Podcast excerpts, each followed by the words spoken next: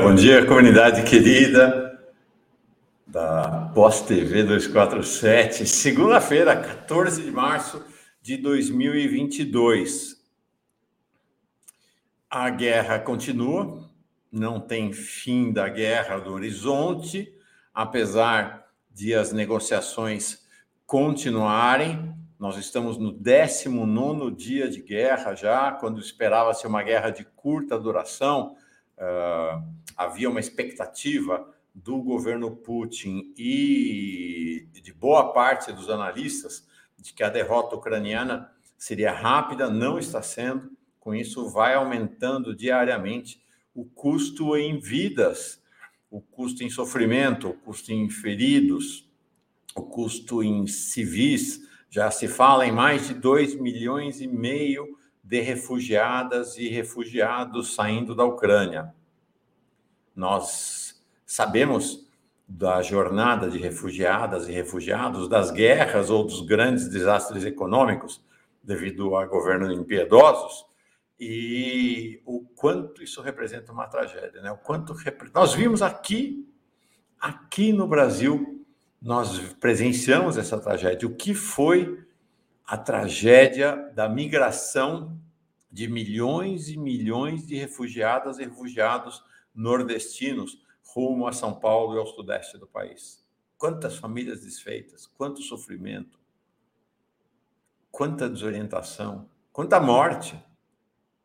Assistimos isso aqui no Brasil por conta da urbanização do país e do movimento estimulado pela ditadura militar. A gente assiste isso em outras tragédias econômicas e assiste isso nas guerras. Em geral, refugiados e refugiadas não são bem recebidos. Para onde vão? Aqui no Brasil nós sabemos, né, do preconceito do Sudeste em relação a refugiadas e refugiados nordestinos ao longo da história.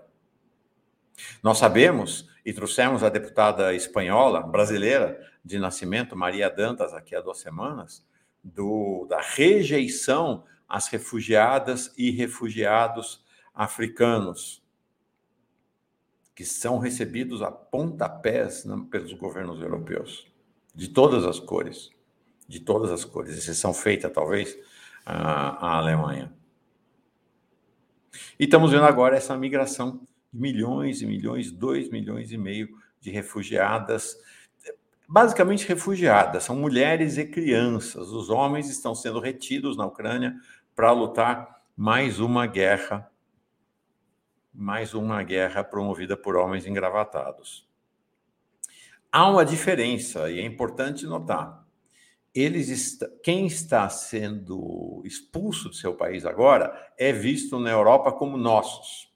Então, há um acolhimento aos refugiados, às refugiadas ucranianas, que não existe em relação aos refugiados e refugiadas africanos ou do Oriente Médio, de regiões não africanas, ali do Terceiro Mundo, né? Oriente Médio, Ásia, África, América Latina, né? Os refugiados econômicos. Nós mesmos aqui,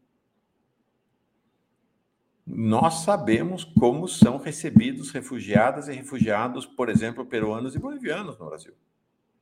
A situação de escravidão a que são submetidas e submetidos a ação do Ministério do Trabalho ao longo dos anos conteve muito, mas a situação de verdadeira escravidão a que esses migrantes são submetidos aqui no Brasil. Então, é um drama. O drama dos refugiados é um drama que atravessa atravessa a história da humanidade, atravessa a contemporaneidade e nos atravessa por inteiros. Nesta guerra que já vai ficando longa, e é importante deixar claro, por que longa? Longa para os tempos de hoje.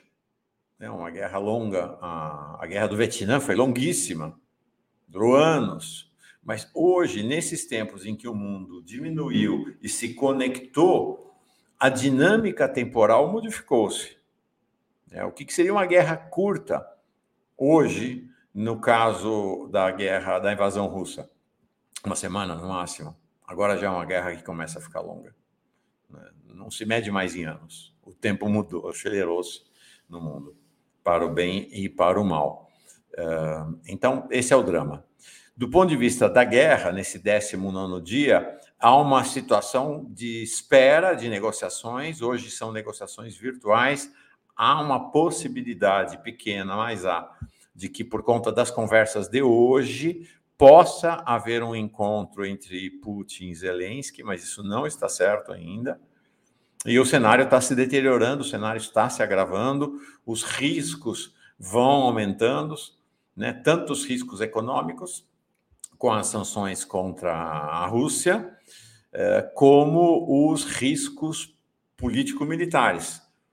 Ontem, nesse domingo, houve um ataque a uma base de mercenários perto da Polônia, a 10 quilômetros da Polônia, portanto, já perigosamente perto da fronteira de um país que integra a OTAN. E semana passada, o Biden saiu ameaçando, dizendo que se atingir qualquer país da OTAN é a Terceira Guerra Mundial. Hoje, a notícia de início de mobilização de tropas da OTAN na Noruega. Então, tudo está se aproximando do cenário ruim, cenário bem ruim. Esse bombardeio do domingo na base ucraniana, perto da Polônia, foi um bombardeio numa base de mercenários, né? São mercenários contratados pelo governo ucraniano para lutar a guerra. Inclusive, há mercenários brasileiros lá. Foi nosso destaque ontem, é o tema mais procurado, mais acessado aqui no nosso portal desde ontem à tarde, que foi um vídeo enviado por um desses mercenários, lá da Ucrânia, né, um atirador brasileiro, como ele se apresenta, Thiago Rossi, lá da mesma cidade de Sérgio Moro, por falar em mercenários, de Londrina. Esse vídeo, de fato, bombou na nossa... Como a gente... Agora que eu me dei conta, expressão ruim. Ele, de fato, teve enorme repercussão no nosso site ontem. O depoimento dele. Ele fez uma gravação diante de uma câmera que se espalhou pelas redes sociais aqui do Brasil. Deixa eu mostrar aqui esse vídeo. Rapidamente, eu vou mostrar um vídeo relativamente longo, inclusive. Não vou mostrar, mas vale a pena dar uma olhada. Ele relatando que estava nessa base e que todo mundo morreu. Quem estava lá morreu, e que ele e o grupo de outros brasileiros mercenários conseguiram escapar. Tá aqui, ó. Galera, tem muita gente mandando mensagem. Saiu várias notícias aí no Brasil agora de manhã, né? Aí é de manhã ainda no Brasil. Aqui já é quase 4 horas da tarde e saiu a notícia do bombardeio que deu, e o bombardeio foi na nossa base. Resumindo para vocês, simplesmente... A nossa base acabou. A base da Legião acabou. A palavra Legião, ele emprega como uma referência à Legião estrangeira francesa, é essa referência que imediatamente vem à cabeça. Mas é uma base de mercenários. Eles escaparam, como eu disse, esse Thiago e o seu grupo. E esta é uma realidade da guerra. Essa é uma guerra que vai crescendo a quantidade de mercenários dos dois lados, tá? É importante dizer. Não tem mercenário só do lado da Ucrânia, não. Tem mercenário do lado russo, igualmente. Essa é uma realidade dessa guerra. Na sexta-feira, o Putin assinou um decreto convocando 16 mil, eles chamam de voluntários, de um lado e do outro, tá? De um lado e do outro, o nome é voluntários, mas são mercenários, né? São voluntários, como eles dizem, mercenários pagos por empresas de segurança em geral, tá? São esses mercenários. Na sexta-feira, nós trouxemos o jornalista Milton Alves aqui no Giro das 11, que relatou da mesma maneira como há esses mercenários do lado da Ucrânia, os mercenários russos, são várias empresas de segurança russas, e vários deles lutaram no Oriente Médio, especialmente na Síria, e estão sendo convocados pelo Putin. Um desses grupos, talvez o mais famoso, é o chamado Grupo Wagner, que inclusive tem identidade na ideologia com esses grupos ucranianos e até brasileiros, desses brasileiros que estão lá, são todos eles neonazistas, claramente neonazistas. Então, esse é o cenário da guerra, a entrada cada vez de um número cada vez maior de mercenários na guerra. Essas são as principais notícias da manhã, do ponto de vista da guerra. Do ponto de vista brasileiro, a principal notícia desta manhã, 4 anos sem Marielle. 4 anos sem Marielle, há uma mobilização enorme nas redes, pessoas se manifestando. O presidente Lula acabou de soltar, coisa de meia hora atrás, um tweet emocionado, emocionante. Acho que está todo mundo, né, muito mobilizado hoje por essa data, né, na qual nunca gostaríamos de chegar. Está aí, 4 anos da morte de Marielle e de Anderson, 4 anos de assassinato. Ele diz assim: ainda não sabemos quem são os mandantes. Seguimos cobrando justiça, as lutas de Marielle não foram em vão. Se a gente chora a memória de Marielle, choramos também a perda, esse fim de semana, de uma grande educadora brasileira, Lisete Arelaro. Foi um dos braços direitos de Paulo Freire na histórica gestão da Secretaria Municipal de Educação de São Paulo, no governo Luiz Erundina, né, um nome respeitadíssimo. Foi candidata a governadora pelo PSOL em São Paulo em 2018. É uma perda, de fato, sem tamanho. A guerra dos combustíveis continua, depois do tarifaço de Bolsonaro, né, saem cada dia mais. Nós tivemos, inclusive, sexta-feira aqui, a Ana Georgina, do DIEESE de Salvador, da Bahia. Foi excelente a conversa. O impacto sobre a inflação vai ser brutal. As estimativas são de uma possibilidade, se não houver notícias ainda piores, né, de inflação ao redor dos 7,5% esse ano. Bolsonaro, no fim de semana, disse que iria notificar postos de gasolina para baixarem, porque ele está fazendo uma jogada que é tirar o ICMS e o IPI dos combustíveis. Ele unificou o ICMS, reduzindo muito, e zerou o IPI para baixar o preço. O que todos nós sabemos é que o preço da gasolina era metade, menos da metade desse, com ICMS e IPI, do jeito que era. Os governadores estão reagindo, vai ter uma guerra com os governadores, e o que ele está fazendo é destruindo o Estado brasileiro também, né? Está destruindo o Estado brasileiro. E abriu uma guerra com os donos de postos de gasolina, porque ele falou que os postos serão notificados a baixar, e os donos já disseram que o preço no Brasil não é tabelado, e dane-se Bolsonaro. Então vamos ver, a guerra da gasolina continua. O Bolsonaro deixou claro que gostaria que o general, o presidente da Petrobras, o Lula, pedisse demissão.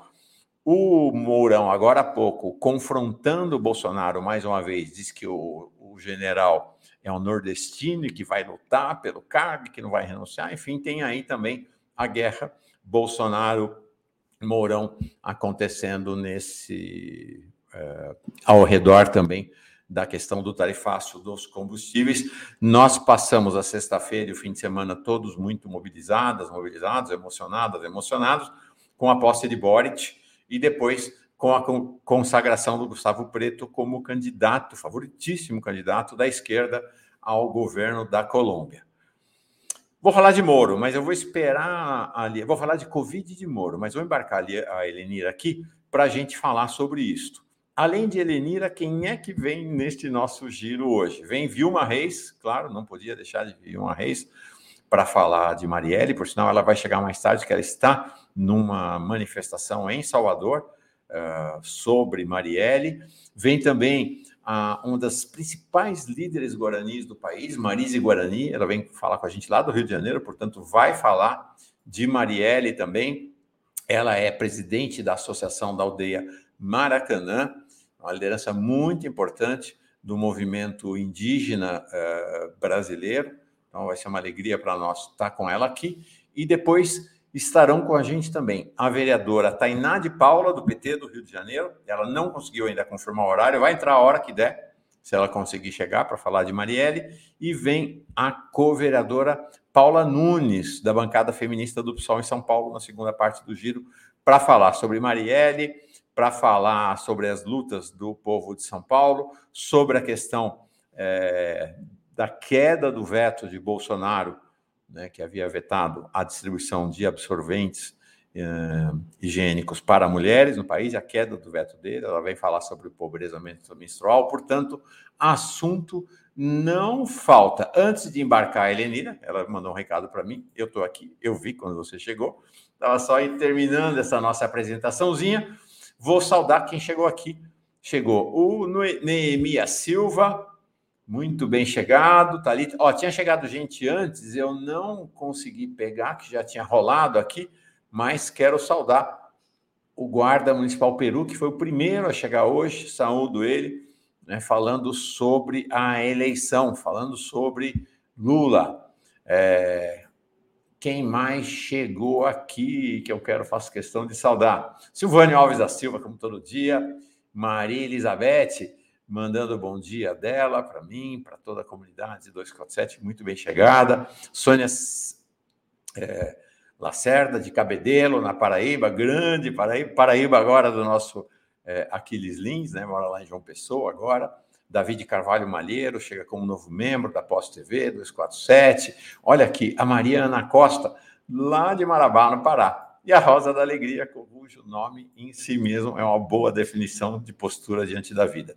Pessoal do ativismo delicado, está linda essa gira. Marielle vive 4 anos... de impunidade, terrível, né?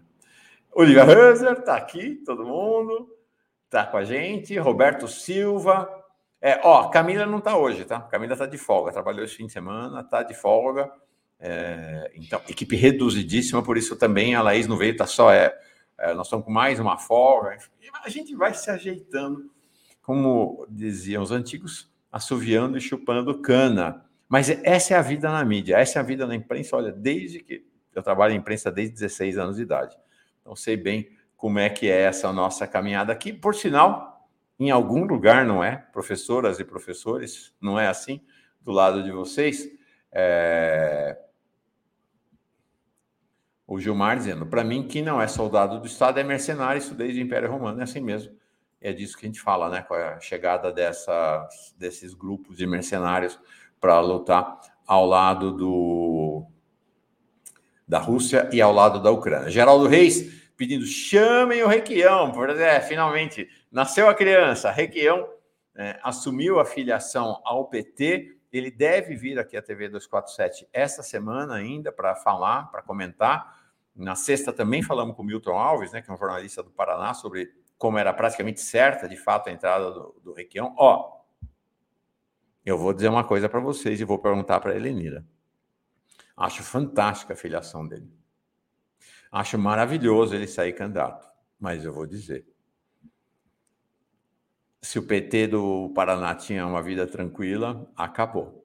Porque o Requião não é fácil. O Requião não é fácil. Eu acho que o PT, ele acabou indo para o PT por falta de alternativa. Não sei se o PT de fato queria a filiação dele.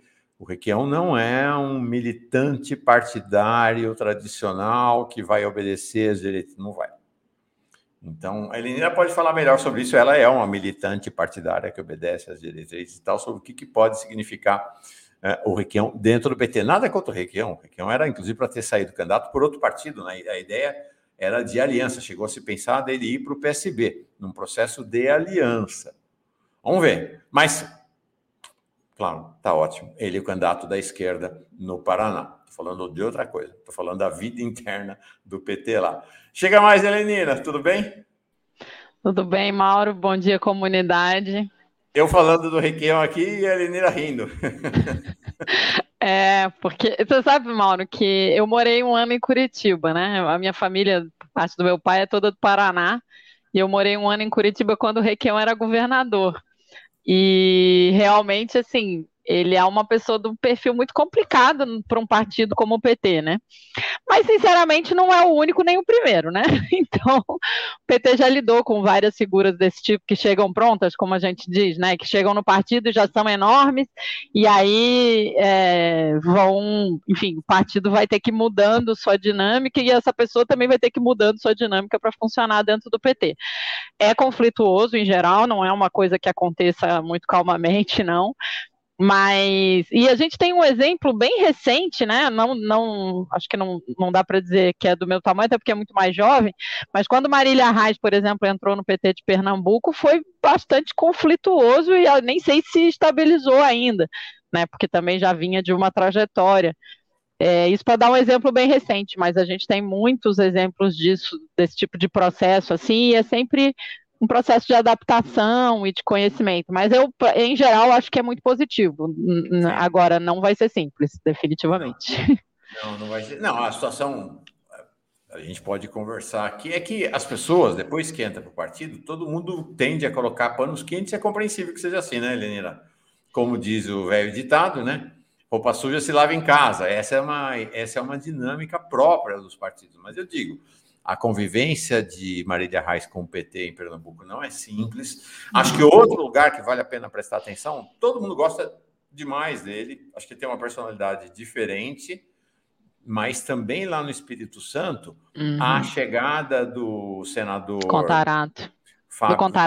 Do Fabiano Contarato, não sei se vai ser uma vida muito pacífica, a convivência com a direção tradicional do PT. Né? Essas pessoas que vêm de fora, que têm luz própria e que têm um nome já formado, quando vão para dentro dos partidos para conviver com militantes que se criaram lá, que se fizeram lá, que cresceram no partido, muitas vezes não é uma convivência fácil. Mas é claro, imagina Requião, governador do Paraná de novo, pela esquerda. Maravilhoso. Não, e tem o seguinte, né, Mauro? Também a gente não pode fazer esse comentário só olhando como se o problema fosse quem chega, né? O próprio PT tem engrenagens engessadíssimas, que às vezes precisam de um chacoalhão, né? E eu conheço muitas, né? E por exemplo... O PT do Espírito Santo é um exemplo desse tipo, assim, de uma engrenagem muito engessada, que está muito complicado há algum tempo, e aí que o fato de entrar uma figura como o Fabiano Contarato mexe muitas estruturas, né? E isso exige um processo de reacomodação, e isso nunca é assim, esse mar de rosas, né? Sempre tem uma série de conflitos. A gente precisa lembrar também que o PT é um partido que é cheio dos feudos, é cheio dos poderes internos, em 2 milhões de filiados, mais ou menos, depende de quem olha, no TRE é um pouco menos, né, internamente é um pouco mais, mas e que tem toda essa estrutura, tem o segundo maior fundo eleitoral do país, tem um partido enorme que governou o país por 4 mandatos seguidos, né, enfim... Então, é bem complicado, mas às vezes positivo. Esse chacoalhão, muitas vezes, também traz gente nova que... De parte a parte. Chega e dá uma chacoalhada na roseira interna, né? No caso do Requião, tem mais uma questão, gente. Olha que interessante. O filho do Requião filho, Maurício Tadeu, é do MDB. E eu digo para vocês, não é que ele é antipetista. Ele é super, mega, ultra antipetista. Não tem nada a ver. Ele, inclusive, é que causou a confusão na semana passada, quando saiu o anúncio do PT da filiação. Ele que foi para o Twitter para dizer que não era nada disso e que o Requião estava conversando. Ele foi contra a entrada do Requião no PT. Ele é deputado estadual pelo MDB lá. Então, agora, é o que você falou também, né, Elenira? Se a gente briga em família, por que não vai brigar em partido, né? Essa é a vida. Essa é a vida de quem está na dinâmica partidária. Deixa eu ler 2 superchats aqui. E Ellen Martins. Elenira, todas essas negociações de alianças mexeram com o ânimo da militância ou desarticulou um pouco? Estou achando, estou achando um pouco parados. Fala. Mexeu, tem mexido. Eu vou te dizer, Mauro, que de todas as preocupações que eu tenho com os debates especificamente do Alckmin e da federação, mas também das alianças estaduais, o que acontece com o ânimo da militância? E eu tenho sentido que sim, a militância está ficando retraída, está, por um lado, em compasso de espera, né?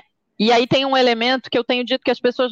que são de fora não costumam considerar. Quem carrega a candidatura majoritária são os candidatos proporcionais.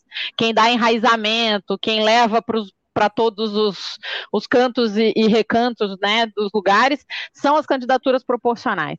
O fato de ter esse debate sobre aliança, sobre federação, faz muita gente não ter certeza se vai conseguir ou não ser candidato, e como quem não tem certeza fica em compasso de espera e não organiza o mínimo que é necessário, mas não põe toda aquela força, tá, né, na pré-candidatura. Isso é muito ruim para todo mundo, inclusive para a candidatura do Lula. Eu estou muito preocupada com isso. A minha defesa é que o Diretório Nacional do PT, que vai se reunir esse final de semana, tome a decisão o mais rápido possível, porque é preciso começar a mover a máquina da pré-candidatura. E assim, quem já tem mandato consegue mobilizar essas máquinas muito rápido, mas quem não tem, e frequentemente são as lideranças novas, são as pessoas que têm, as mulheres, as pessoas negras, né, vão ter mais dificuldade. Quanto mais demora, menos capacidade de colocar em movimento, vai colocar em movimento uma estrutura, né, menor, então vai ter menos capilaridade. Então a gente precisa tomar essas decisões logo.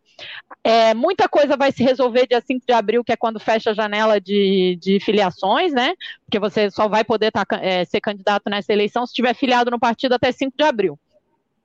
Mas eu acho que é um erro tático a gente continuar nesse compasso de espera, porque a própria militância, ela também se associa à candidatura majoritária por via, muitas vezes, das candidaturas proporcionais, né?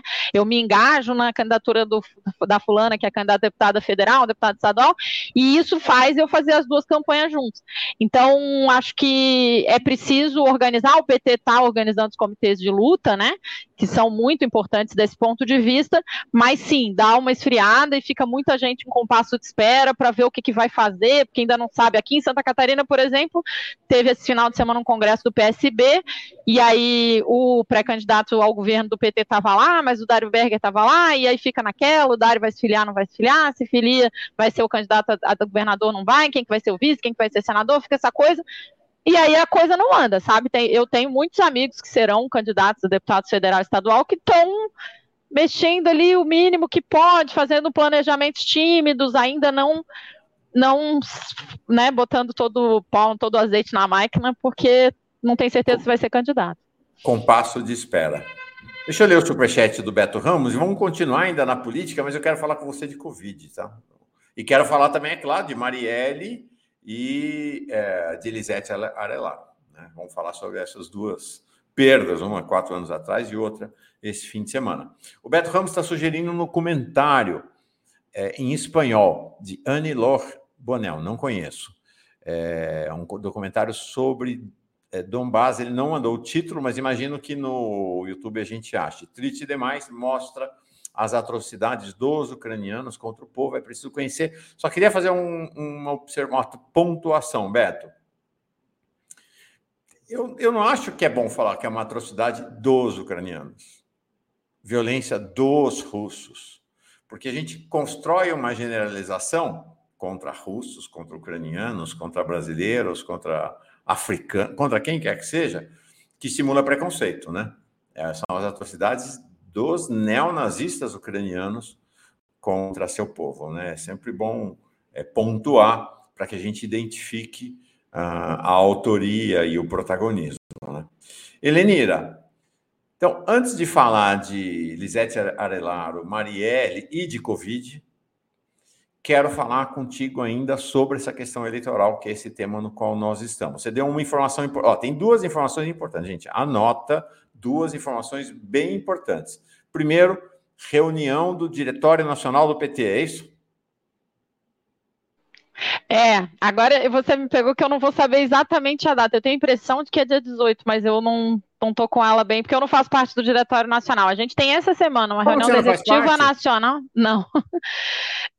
Vai ter reunião da Executiva Nacional e do Diretório Nacional essa semana. Semana passada eu participei na sexta-feira de uma plenária que teve organizada por uma parte das tendências do partido, debatendo a questão da federação, e aí eles falaram que esse calendário, mas eu confesso, meu HD é corrompido, né? Sexta-feira, dia 18, já vi aqui. É sexta-feira, né, então. Na sexta-feira, dia 18, a reunião do Diretório Nacional vai prosseguir, a gente conhece as dinâmicas do PT, vai prosseguir sábado e domingo com reunião do Executivo e tudo. E aí, uma informação importantíssima, o que vai ter antes dessa reunião? Marcos Coimbra com Lula e Executiva, antes da reunião do Diretório, para apresentar uma nova pesquisa Vox Populi. Sabe qual é o resultado da pesquisa, Lenira? Não, não estou sabendo. Eu também não. Não tenho a menor ideia. Não. Marcos Coimbra não conta para ninguém. O cliente dele é o PT. Ninguém, esquece. Não vai vazar. Só depois que ele apresentar para o seu cliente, que é o PT. Mas já combinei com ele segunda, porque ele vai ficar aqui. Estou falando aqui porque eu estou em São Paulo. Tá? Ele vai ficar em São Paulo para essa conversa com Lula, Executiva Nacional, outras conversas com dirigentes do PT. E aí, na segunda-feira, ele vem para destrinchar a pesquisa Vox Populi com a gente. Opa, segunda que vem, com você. Está convidada para participar da entrevista com o nosso Marcos Coimbra, tá bom? Então, essas são duas notícias importantes sobre pesquisa. De um lado, é presencial, sempre são presenciais as da Vox, e mais essa importantíssima reunião do Diretório Nacional do PT, que é o seguinte, gente, eu não tenho ampulheta aqui, mas a ampulheta, os últimos grãozinhos de areia estão caindo. Nesta reunião do fim de semana, que começa sexta, vai ser a definição do PT sobre Alckmin. Não tem mais tempo para ficar esperando. Né? Não tem tempo, porque estamos já em meados de março, a janela partidária volta no início de abril. Estou achando que a gente vai ter novidades aí para a semana que vem em relação a Alckmin e em relação às alianças estaduais do PT. Né? Vamos ter novidades. Né? Sai novidades dessa reunião, não sai, Lenira? Não vai ser mais uma reunião na agenda de reuniões do partido? Novidades eu tenho certeza que sim. A do Alckmin eu tenho cá minhas dúvidas. Eu acho que não resolve ainda. Eu não tenho. Acho que ainda não.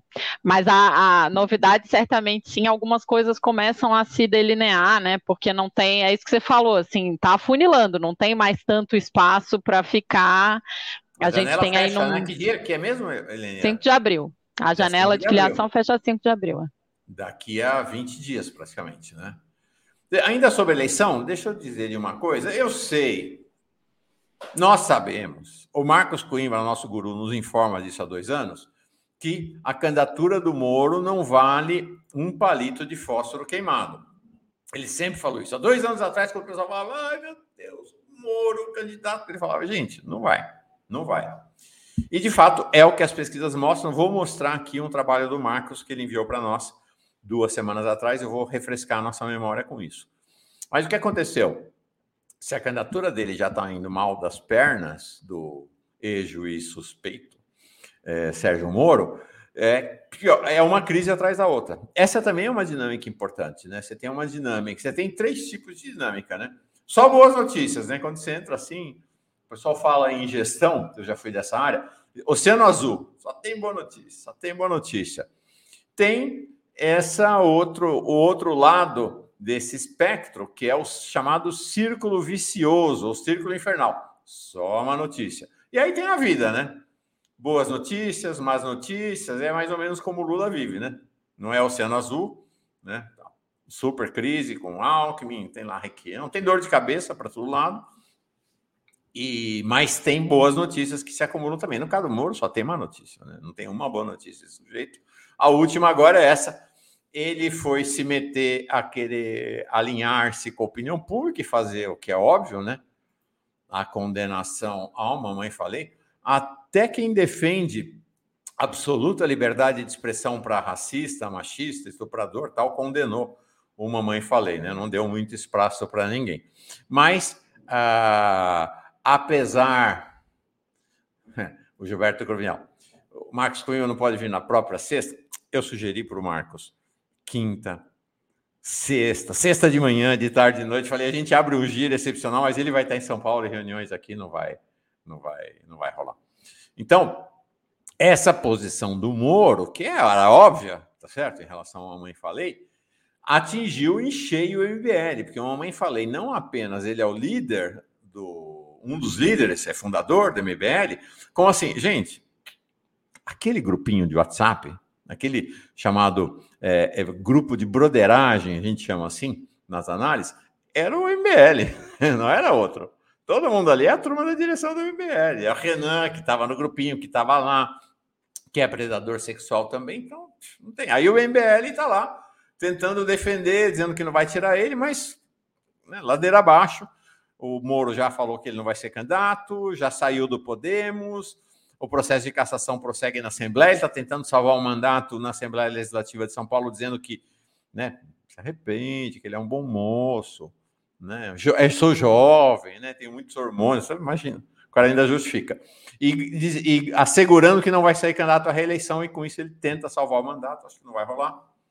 Mas aí é o seguinte, tanto Moro quanto MBL disseram de público que tinha virado a página. Ah, não virou. Toda a parte de internet da campanha do Moro era feita pelo MBL. Não é mais. Já caíram fora.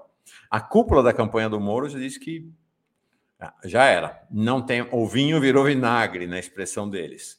E o pessoal do MBL não quer saber de conversa com o Moro. Então, assim, a situação da candidatura Moro é cada dia pior.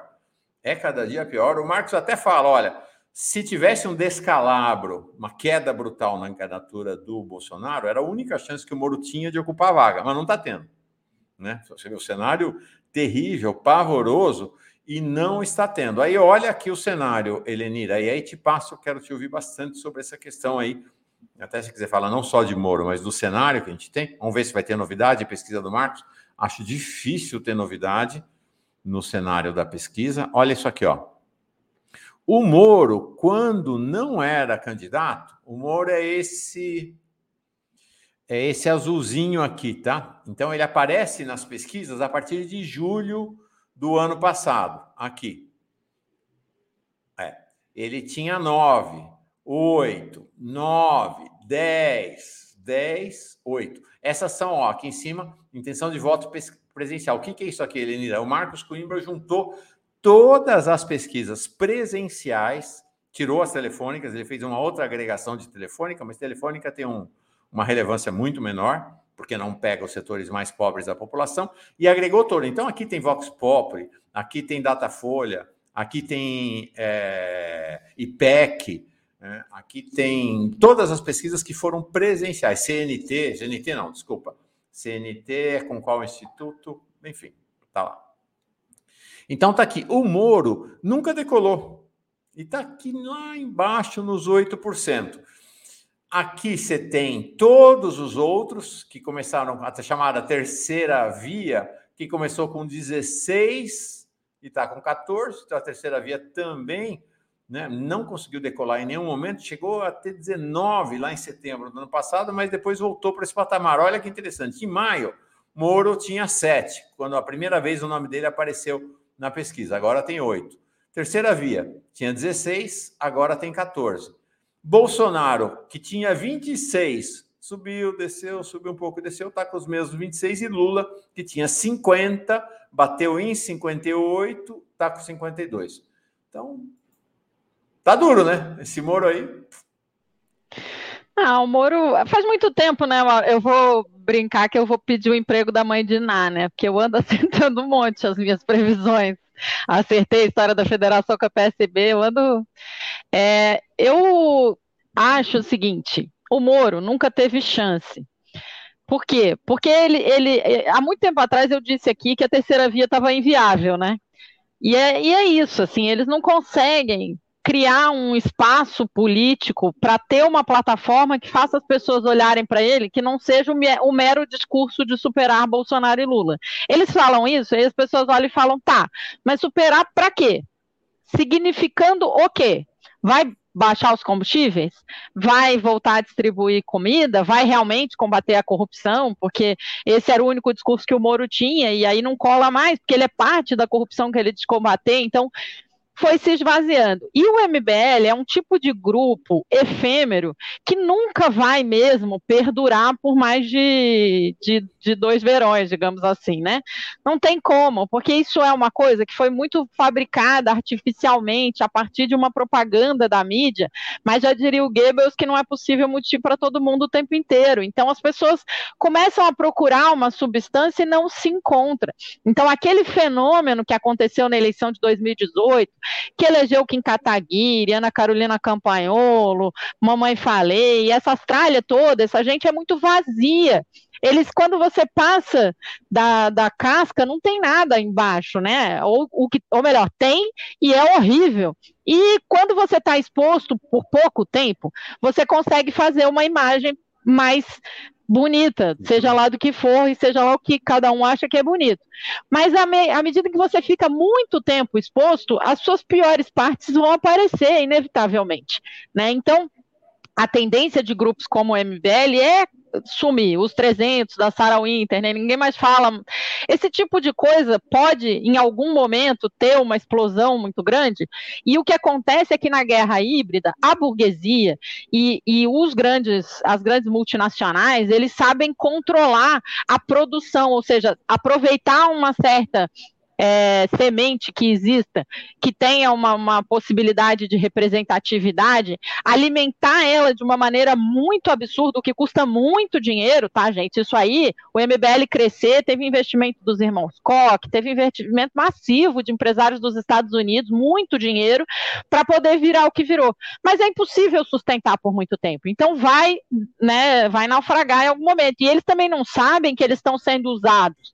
Então eles acham que eles acreditam na mentira que essa mesma burguesia que está usando eles conta para eles, de que eles são fodões, de que eles são superpoderosos, que eles podem fazer o que querem, principalmente homens, né, hétero, brancos, ai, quando fica essa coisa toda, muita testosterona, só que não vai durar, não tem como, né?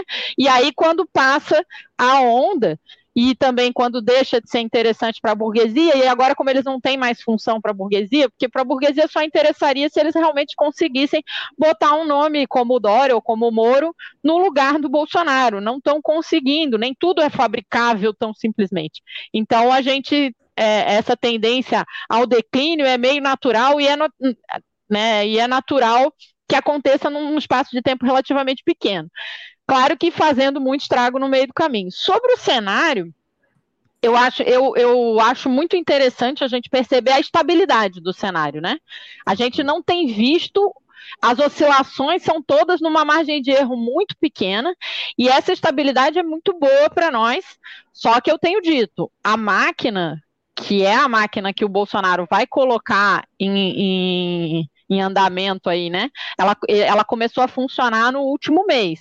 Lula é do diabo, Renato Freitas prova que Lula é anticatólico, essas coisas, as mamadeiras de piroca e os kits gays dessa eleição estão sendo produzidos nesse momento. E isso sim gera resultado. Essa, por exemplo, da história do Lula ser contra a liberdade religiosa, porque mandou o Renato Freitas invadir, todas as palavras erradas, né? Invadir a tal da igreja, tudo mentira, mas... Essa história, por exemplo, chegou até mim de muitas pessoas que são católicos, sensatos e tal, e com os olhos arregalados. Ah, então agora o Lula vai virar anticristão. Eu falei, gente, o cara é mais cristão do que nem sei quem. Ah, eu conheço pouca gente mais cristã que o Lula, né? Como assim? Mas é impressionante como é eficiente. Então, a gente vai ter oscilações, existirá sim, e a gente não vai poder desanimar quando o Lula vai chegar um momento, e espero que não, mas essa é daquelas previsões que eu quero estar errada, mas a tendência é que quando essa máquina realmente for azeitada no funcionamento, tenha sim uma queda do Lula, isso tem algum impacto, a gente vai ter que fazer muita militância para segurar. Mas essa militância, ela tem que ser uma militância nossa. A gente não tem que fazer ela reativamente a esses processos, a gente tem que construir os comitês de luta, a gente tem que fortalecer as nossas candidaturas proporcionais, a gente tem que fortalecer os nossos laços com as nossas comunidades, no sindicato, na associação de moradores, no grêmio, no sei que lá, e construindo a nossa estabilidade, a nossa própria comunicação, não é ficar respondendo a cada uma dessas, porque se a gente ficar respondendo, a gente vai estar alimentando o jogo dele. Sim. Você falou uma questão interessante, sabe, Helenina? O Lula, porque ser uma figura pública quer dizer estar debaixo do sol, da chuva, do vento, é sempre assim. O Lula está assim há 40 anos e é o maior líder da história, não é para qualquer um. Esses meninos, que são meninos, né, são uns bandidinhos do MBL, é o que você falou, né? É essa elite branca, macho alfa, predadora sexual, essa turma, eles estavam achando que eles iam dominar o Brasil, que eles chegaram para fazer trajetórias longas. Não é, é voo de galinha. Me lembro o Robin, santa ingenuidade, Batman. É isso aí. Tem um cara aqui, o nosso participante, aqui está sempre aqui, o Raul Botigleiro, que fica falando mal de mim, dizendo que não me aguenta e tal. Raul, deixa eu te falar uma coisa. Você me lembra tanto a minha avó materna. Você é a cara dela. Eu não conheci o rosto, mas você é a cara dela. Tinha um programa, Helenina, na TV lá no passado, quando eu era criança, chamado Xênia e Você.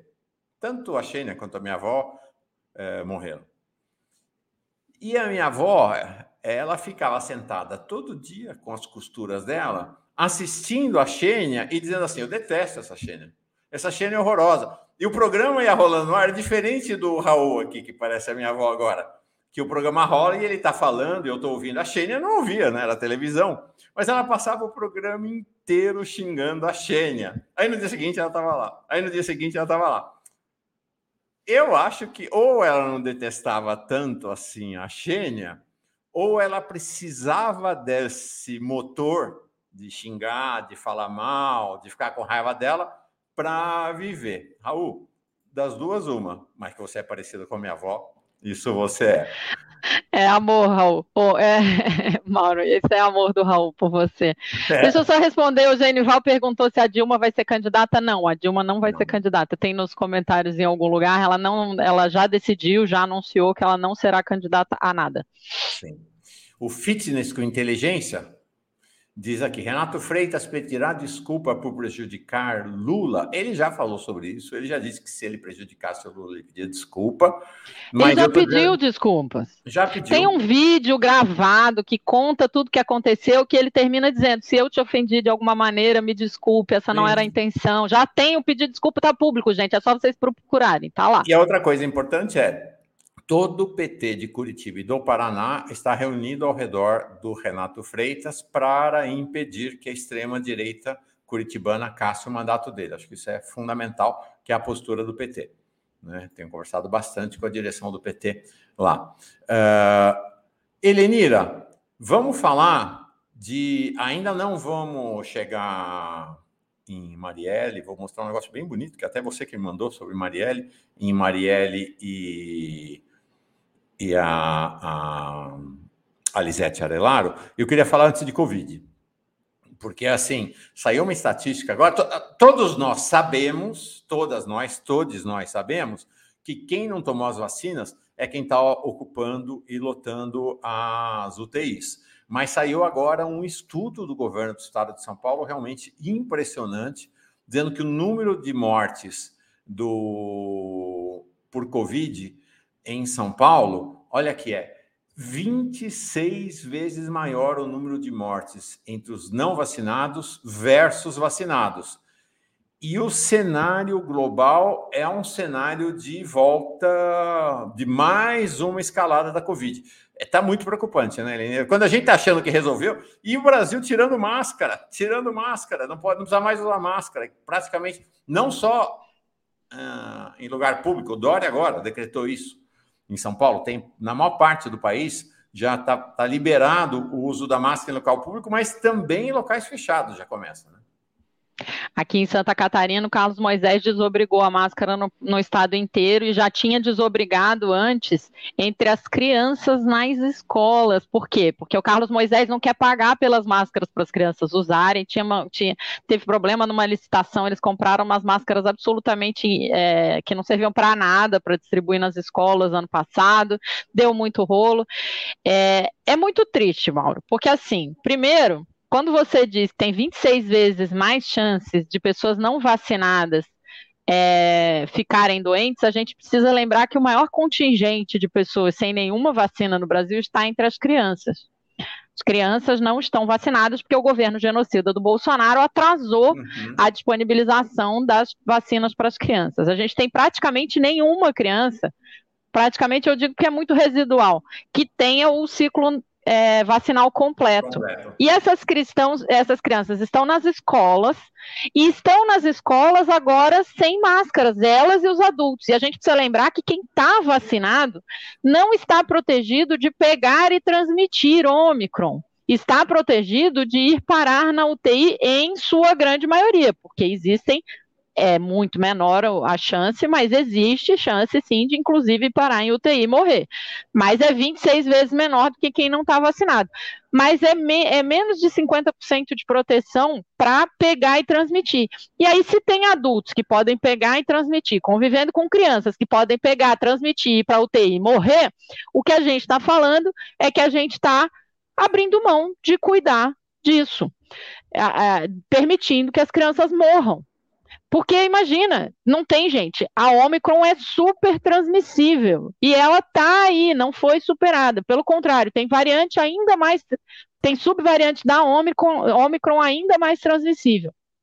E aí prefeitos e governadores estão demagogicamente tirando a obrigatoriedade sobre um objeto que não tem contraindicação, que não tem custo alto, que não tem prejuízo para a atividade econômica. Por quê? Porque é que eles vão desobrigar o uso de um objeto que não prejudica a atividade econômica, que não prejudica a saúde de maneira nenhuma. Para você ter uma ideia, Mauro, usar cinto de segurança ainda tem alguma chance de dar errado. No sentido de que, sei lá, se explodir o carro, é pior você estar de cinto de segurança do que estar sem. Você pode não conseguir soltar. Isso é residual. Não parem de usar cinto de segurança, por favor. Estatisticamente, ele salva muito mais. Mas a chance de dar errado de cinto de segurança existe. E a gente não vai desobrigar as pessoas a usarem cinto de segurança porque existe um fulano que se incomoda. Ou porque teve um custo, porque quando implantou a obrigatoriedade de cinto de segurança, teve um custo, que as indústrias automobilísticas eram contrárias, por exemplo. Agora, você vai desobrigar de usar máscara por quê? Se o custo é baratíssimo e a contraindicação é zero. Não tem contraindicação, não tem ninguém que se prejudique usando máscara. Então, assim, é uma decisão absolutamente demagógica para jogar com a torcida e para fingir para as pessoas, para dar a impressão de que a pandemia acabou. Só que a pandemia não acabou. A gente está tendo um novo surto num canto lá da China, isso que a China é dos lugares que mais cuida. A China inteira, com 1,5 bilhão de habitantes, não tem 5 mil mortos ainda. Então, a gente que está com 650 mil mortos, o segundo maior número de mortos oficiais do mundo, que a gente sabe que é maior, a gente vai desobrigar o uso de um objeto que não tem contraindicação e que é barato, não tem custo social, não tem custo econômico. É um absurdo, assim. Eu estou muito indignada com os prefeitos aqui da região, aqui de Santa Catarina, com o governador, mas, na verdade, com o país inteiro. Porque é isso que eu... Aqui no Brasil, a gente está cuidando da pandemia como se fosse um processo sempre progressivo. Ou seja, um dia fechou tudo e de lá para cá só abre. Só que tem 500 pessoas morrendo por dia até hoje. E 500 pessoas morrendo por dia é mais do que um ano atrás, do que há um ano e meio atrás. Então não dá. Né? A gente não pode ter esse comportamento. A gente precisa lembrar. E por último, só para terminar, tem uma coisa que a gente está fazendo que é promovendo a proliferação de novas variantes. Porque quando você deixa a transmissão solta desse jeito, você está promovendo, não é que você está permitindo, você está promovendo a produção de novas variantes. E isso significa que em pouco tempo tem uma chance enorme de que tenha uma variante que escape completamente da proteção das vacinas. E aí nós vamos estar ferrados. Sabe, Lenira, então, só o pessoal falando que eu estava de cara feia aqui, não, é porque... Eu estou no ar aqui e, ao mesmo tempo, chega informação lá do site de como as coisas estão rolando. E aí deu um problema enorme lá numa matéria que a gente tinha feito. Não, deu um problema enorme, não. Probleminha, sempre é probleminha. Problema enorme é outra coisa. Problema enorme é morrer na guerra. A gente... Deu um probleminha num texto lá e eu estava ajustando aqui. Mas você estava falando uma coisa, Lenira? Isso é interessante. Sabe que... Você é a primeira vez que eu uso, eu já usei esse argumento, até hoje eu não tinha entendido, porque existe a ideia de que não pode obrigar as pessoas a usar máscara ou a tomar vacina. É o discurso clássico da extrema-direita, mas, inclusive, alguns segmentos, desse tamanho assim, minoritários, mas, inclusive, alguns segmentos da, do campo da esquerda, defender essa posição, né? Não pode ter obrigatoriedade, as pessoas têm que escolher, etc, etc, etc. Agora, se é obrigatório usar cinto de segurança, por que não seria obrigatório tomar vacina? Máscara. Por sinal, olha que coisa curiosa. Cinto de segurança, quando... cadeirinha. É... Tem um monte de coisa que é obrigatório. Vacina sempre foi, inclusive. Sempre foi. Olha o efeito que está tendo essa campanha da extrema-direita com apoio de alguns, como eu disse, minúsculos segmentos da esquerda. Você está tendo uma redução no nível de cobertura da vacinação para pólio no país. Olha que situação a gente chegou. Né? E olha que curioso, gente. Como essa coisa, às vezes, de ser de esquerda não quer dizer que você está salva ou eu estou salvo, quem quer que seja. Vamos lembrar, né? Quando houve a proibição de fumar em ambiente fechado, e foi o Maluf que promoveu, e o Serra, que foram os grandes promotores da luta contra o tabaco, o tabagismo, em ambientes fechados, muita gente de esquerda ficou contra. Muita gente de esquerda ficou contra a obrigatoriedade do uso de cinto de segurança, porque foi também o Maluf que impôs a obrigatoriedade, né, quando era prefeito de São Paulo. Então, vamos lá, né? Hoje eu queria saber... Alguém aqui levanta a mão para dizer eu sou a favor de fumar num lugar fechado, num restaurante? Alguém aqui é a favor de que não precise usar o cinto de segurança? Porque no final das contas, gente, não é uma questão de liberdade individual, isso é uma super cascata. A questão é, quando o carro bate e a pessoa fica com fraturas múltiplas por causa do acidente, porque estava sem o cinto de segurança... É claro que ela entrou pelo cano, né? É claro que ela se ferrou. Mas quem paga é a sociedade. Quando por falta de vacina a pessoa vai para o hospital, quem está pagando somos eu, Helenira, os pobres do país, que é quem paga imposto. Capacete, Mauro. Capacete de moto, capacete de bicicleta, joelheira não sei aonde, capacete de obra. Cada lugar você tem que estar protegido de alguma maneira para as condições que está. E isso é obrigatório, não tem discussão a respeito. Ah, vou me pendurar no rapel de qualquer jeito, sem os equipamentos. Você pode pagar multa. A gente é obrigado, Mauro, a ter gasolina no carro. Você sabe que você pode ser multado se você parar por pane seca no meio do trânsito. Isso é proibido, você não pode. Então, tipo... É isso aí. Marcos Cavalcante perguntando onde está a fonte do estudo esse sobre Covid. Está na home do 247, é um estudo do governo do estado de São Paulo, esse sobre 26 mais mortos nas UTIs, nos hospitais, por Covid, de quem de não vacinados versus vacinados. Vadesmorte, máscara é como camisinha, quem não usa é pior. Porque camisinha... Tudo bem, tem que usar, da gravidez, eventualmente pode dar AIDS, inclusive, né? Mas a máscara não tem nem o benefício, a falta do uso da máscara não tem nem o benefício de eventualmente uma boa notícia se o casal quer engravidar. Não tem, não existe nenhum aspecto em que a falta de máscara seja boa notícia nesse sentido, é pior ainda, é terrível.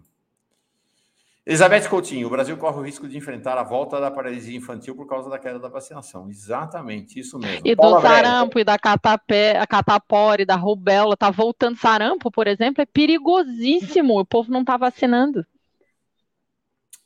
Paula Breves, a impressão que tenho é que querem criar mais variantes da Covid. É isso que você estava falando, né? Porque é isso mesmo. Mauro, você nunca fica com a cara feia. Minha mãe falava isso também. Minha namorada também fala. Bom, mãe Diná, eu vou casar ou não? Outro dia já falaram que sonharam aqui que eu estava com o bebê. Vou casar ou não, mãe Diná? Você que é a nossa mãe. Ah, não, eu só consigo fazer previsões a respeito de conjuntura política. Esse negócio da vida das pessoas, não consigo, não. Legal, é isso aí. Mauro, te amo. Como teu avô, minha avó, na verdade, xinguei o Hélio Ansaldo, o Murilo Antunes Alves. Isso era o Jornal da Record, se eu não estou enganado. O pessoal chamava o Jornal da Tosse, porque era só velhinho no Jornal da Record. Ó, isso faz muito, muito tempo atrás. A Natália denunciou a perseguição a ciganos lá na Ucrânia, nazi sendo nazi. Os ciganos são perseguidos em toda a Europa. Por sinal, aqui no Brasil também. Nós tivemos agora um morticínio. Recentemente, nós trouxemos lideranças ciganas aqui para denunciar um verdadeiro morticínio de ciganos na Bahia, no interior da Bahia. O Santista Futebol, quem está morrendo é quem não tomou a vacina. É isso que mostram as estatísticas. Tem alguém que já chegou aqui, não é a Vilma chega daqui a pouco, mas chegou alguém super esperada. Toda segunda que ela vem, toda segunda-feira que ela vem, e é uma... Ah, é uma maravilha que ela esteja aqui com a gente, que é a Marise Guarani. Marise Guarani é uma grande liderança Guarani, presidente da Associação da Aldeia Maracanã, lá no Rio de Janeiro, professora na UERJ, se eu não estou enganado, na Universidade Estadual do Rio de Janeiro. Fiquei na dúvida entre o UERJ e o UFRJ, é uma letrinha só, mas acho que é o UERJ sim, e é sempre muito bem chegada aqui. Deixa eu embarcar, Marise. Oi, Marise, que bom que você está aqui de volta. Oi, boa tarde. Muito bem-vinda aqui, muito bem chegada. Tem um tema para falar da luta indígena e nós vamos falar sobre esse tema, mas antes eu queria falar sobre mulheres, e especialmente uma mulher, né? Nós estamos hoje celebrando a memória de Marielle e Anderson, mas do ponto de vista da luta política, né? Marielle, claro, uma presença maior, o Anderson era o motorista dela, uma perda irreparável para a família, para os amigos. Toda perda é irreparável para a humanidade, né? Hoje é dia da poesia, eu faço haikai quase todo dia, e eu fiz um haikai esse fim de semana sobre isso, né? Eu não vou saber agora exatamente na silabação, mas que é profundamente zen budista e acho que de conexão com pensar a espiritualidade indígena. O vento derruba uma folha. Na guerra, os soldados param de atirar, né? Essa ideia de que tudo se conecta com tudo, né? Não existe coincidência, não, tudo está conectado no mundo inteiro. Então, a morte da Marielle e a morte do Anderson também alterou o mundo para todo sempre, né? Para todo sempre. Então, nós temos esses 4 anos do assassinato de Marielle e temos também a morte esse fim de semana de uma das maiores educadoras de brasileiras, a Lisete Arelaro, que trabalhou com Paulo Freire e foi candidata a governadora pelo PSOL aqui. Então, Marise, você está chegando? Quero te ouvir. Antes de falar de um tema próprio da luta indígena aí no Rio de Janeiro, que eu quero que você converse com a gente, falar sobre isso, eu não sei se tua relação com a Lisete, mas pelo menos queria te ouvir sobre o que é para vocês, né, povos indígenas, né, e povos indígenas do Rio, nesse lugar agora demarcado como Estado do Rio de Janeiro, o que foi e o que é a morte, o assassinato de Marielle Anderson? Então, boa tarde a todos, todas e todes, né? Estamos aqui mais uma vez. Dizer para você que o último aniversário da Marielle Franco eu estive com ela. Não. Porque uma das assessoras da Marielle, a Rogéria Peixinho, ela é minha amiga há muitos anos, porque eu fui secretária de Políticas Sociais da CUT e fui coordenadora estadual da Mulher Trabalhadora da CUT durante 8 anos. Durante 16 anos eu estive dentro dessa comissão, né, que depois virou uma secretaria, que era a nossa luta. E... A Rogéria Peixinho também era dessa comissão. A gente ajudou a organizar muitos 8 de março aqui no Rio de Janeiro, inclusive um que a gente colocou as placas, né, na Rio Branco com o nome de mulheres, né? E uma dessas placas era da Tuíra Caiapó, que ninguém conhece, né?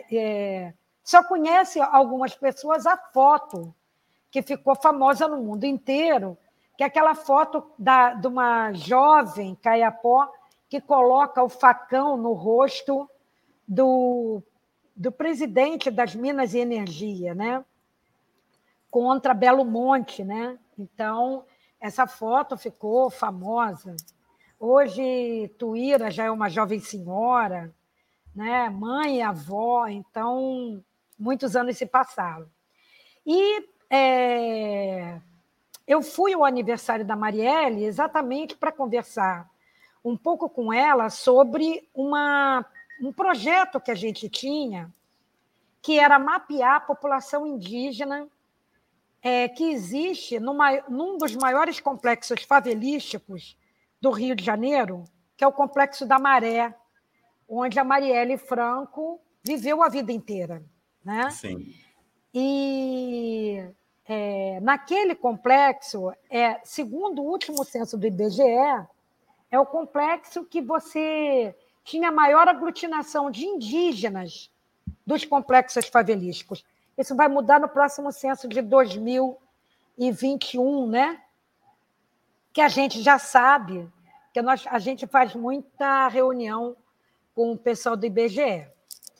Mas... Aqui, sem querer te interromper, mas interrompendo, aqui em São Paulo nós temos também uma concentração de uma comunidade pancararu numa favela aqui na região do Murumbi, uma comunidade grande, pancararu, aqui em São Paulo, que é o povo do qual faz parte a nossa Cris, Cristiane Pancararu, anda sem conexão da internet na aldeia dela, não tem vinho. E a gente também tem muito Guarani aí, né? Sim. É uma luta muito grande, inclusive pelos territórios que a prefeitura sempre quer tomar, né? E lembrar que não só pancararus e Guarani, mas você tem muitas etnias em São Paulo. É só olhar os nomes que tem em São Paulo, né? Ibirapuera, Itacoacetuba e tantos outros nomes que não estão lá à toa, né? Não estão lá à toa. Mas, enfim, então a Marielle Franco, a gente iria fazer esse projeto juntas, sabe? Infelizmente, não deu tempo. Uhum. E, para a gente, essa foi uma morte muito dolorosa, porque a Marielle Franco representava a mulher da periferia, a mulher negra, a mulher indígena, porque ela também tinha sua ancestralidade indígena também. É só olhar a mãe dela. Não sabia. É só olhar a mãe dela. Talvez a mãe dela nem saiba disso, mas o fenótipo da mãe dela é muito forte. Então, e a gente sabe as marcas. Olha, a relação entre negros e indígenas de casamento eram as preferências das mulheres indígenas quando se casavam com pessoas que não eram indígenas. Nunca foi com os brancos, sempre foi com os negros, porque a gente estava na mesma resistência, né? Então, é muito normal, muito natural. É só ver você vê a grande maioria do povo do Nordeste indígena, né? Você vai ver muitos indígenas que são mesclados com negros, né? Então, isso é só para a gente saber que esse fenótipo, num país que teve como projeto a miscigenação como projeto político, é complicado a gente colocar isso. Olha ela aí. Está aí a dona Marinete, mãe da Marielle. Você vai dizer que essa mulher não tem um pé na aldeia. Verdade. Pois é. Verdade. E todos os Silva, né? Eu não sei qual era o sobrenome da Marielle, mas todos os da Silva são pessoas que vieram da selva. Então, só para a gente lembrar dessas questões. Nossa, né? Nunca me ocorreu isso. Você também não, né, Helena? Ficou surpresa aí. Fantástico, não sabia. Pois Nossa. É, e para a gente, não só isso, mas o ódio, o racismo, que a pessoa que desferiu esse golpe produziu em toda a sociedade brasileira. Em toda a sociedade brasileira. Em toda mulher, porque também foi um crime, né, ligado à questão do ódio que se tem às mulheres que se projetam na política, mulheres que se projetam no mundo, né? Então, é bem diferente do que a gente tem com os povos indígenas. Os homens, quando a gente vai para a marcha de mulheres, quando a gente faz reunião de mulheres, os homens sempre... A gente exige que os homens estejam. A gente não quer falar só para a gente. A gente tem que falar para eles, tem que falar para os filhos homens, porque os meus filhos homens, eles também têm o feminismo dentro deles, né? Quando aquela ministra, eu não gosto de falar determinados nomes, porque tem uma carga negativa muito grande, disse que menino usava azul e menina usava rosa, o meu filho mais velho, Davi, colocou uma camisa cor-de-rosa e disse, eu uso o que eu quiser. Né? Então, a gente também tem que ensinar os filhos da gente a respeitar as mulheres. Né? E isso, quando que se pratica um crime como esse, né? Ceifando uma vida jovem, de mulher de luta, que tinha tanto tempo pela frente para lutar, para nos proteger, para nos politizar, acontece uma coisa dessas, esse é um golpe que sangra nosso coração até hoje. Sim, verdade. Elenira, para além de Marielle, fala também da Lisete, por favor. Então, vou começar pela Marielle. A Marielle era uma mulher bissexual também, né? Eu acho que ela realmente encarnava uma quantidade de interseccionalidade da condição brasileira. E aí eu sempre falo que simbolicamente, né? Você assassinou muitas pessoas assassinando a Marielle daquele jeito. Eu me lembro como se fosse hoje, do momento em que eu recebi a notícia. Eu não conhecia a Marielle pessoalmente. Ela tinha estado aqui em Florianópolis, inclusive, uns meses antes de morrer, porque teve um encontro, a gente chama de o Fazendo Gênero, que é um encontro bianual que tem aqui, e aquele ano foi junto com o Mundo de Mulheres. Ela participou da passeata e tudo, mas eu não cheguei a ter contato com ela, mas era uma referência. E a notícia, né, do fato e da forma, né? Fato, como ela foi de ter sido brutalmente assassinada e de ter sido tão brutal. Eu tive a tristeza na vida que chegou para mim, inclusive, a foto dela dentro do carro, tal, que é uma coisa muito terrível, que eu não passei para lugar nenhum, porque eu acho que essas coisas a gente não divulga, assim, mas infelizmente eu tive, e era muito brutal, né? E tinha mais uma pessoa no carro, que era uma assessora, que teve que passar anos fora do Brasil se protegendo, com medo de ser assassinada. E aí a gente precisa, né, é o que está na campanha, que você mostrou, que o Lula pergunta, né, quem mandou o vizinho do Bolsonaro matar a Marielle? E aí é uma ferida que, se você não cicatrizar ela do ponto de vista de contar essa história do início ao fim, é uma dessas feridas como as feridas da ditadura, que a gente não consegue cicatrizar. O país fica convivendo com ela. Por quê? Porque para esses milicianos fica parecendo que está autorizado matar.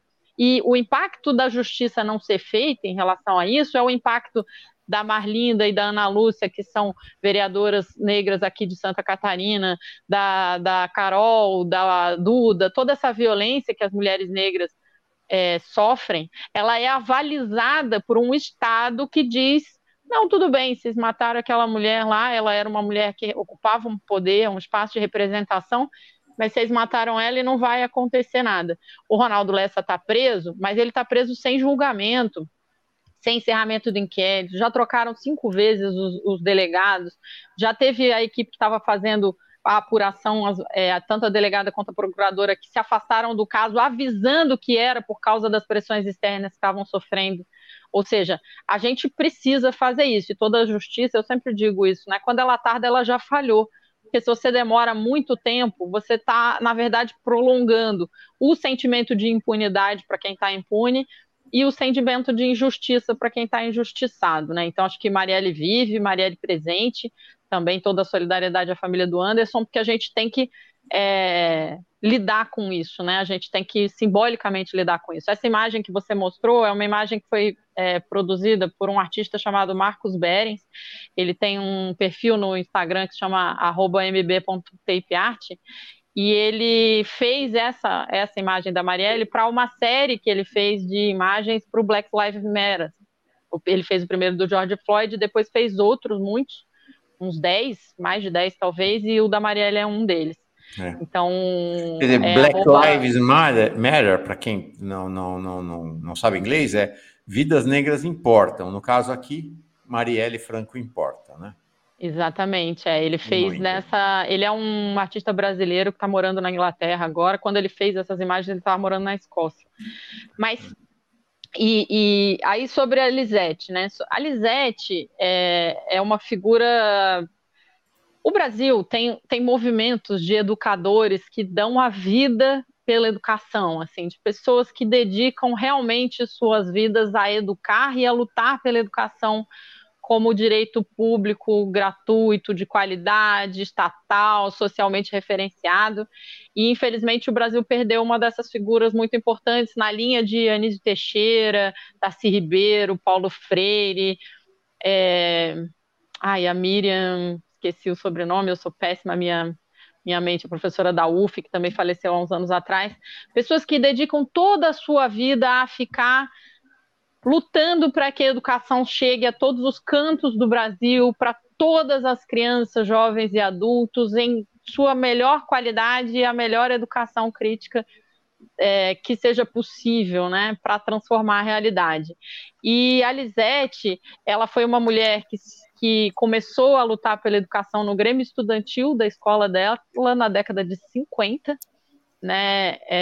E de lá para cá lutou pelas reformas de base, lutou contra a ditadura, chegou a ser presa, chegou a ser proibida de fazer o seu trabalho como educadora, depois consegue virar professora da USP no finalzinho da década de 60, e fez mestrado, doutorado, virou uma acadêmica, uma parte durante a ditadura, ela virou uma especialista em orçamento público para a educação, porque ela foi proibida de dar aulas sobre as questões pedagógicas, didáticas, por conta da perseguição política. E aí ela acabou fazendo disso um instrumento de luta pela educação, a luta pelo orçamento para a educação, a forma de democratizar a educação, democratizando o orçamento também, né? O que hoje o Lula chama de... Hoje não, né? Há muito tempo o Lula chama de colocar o pobre no orçamento. Então, a Lisete, eu assisti inteirinho em junho do ano passado, eu assisti agora, né? Por conta, quando soube do falecimento dela, a homenagem, a mulheragem que a USP fez, a Faculdade de Educação, como quando ela recebeu o título de professora emérita.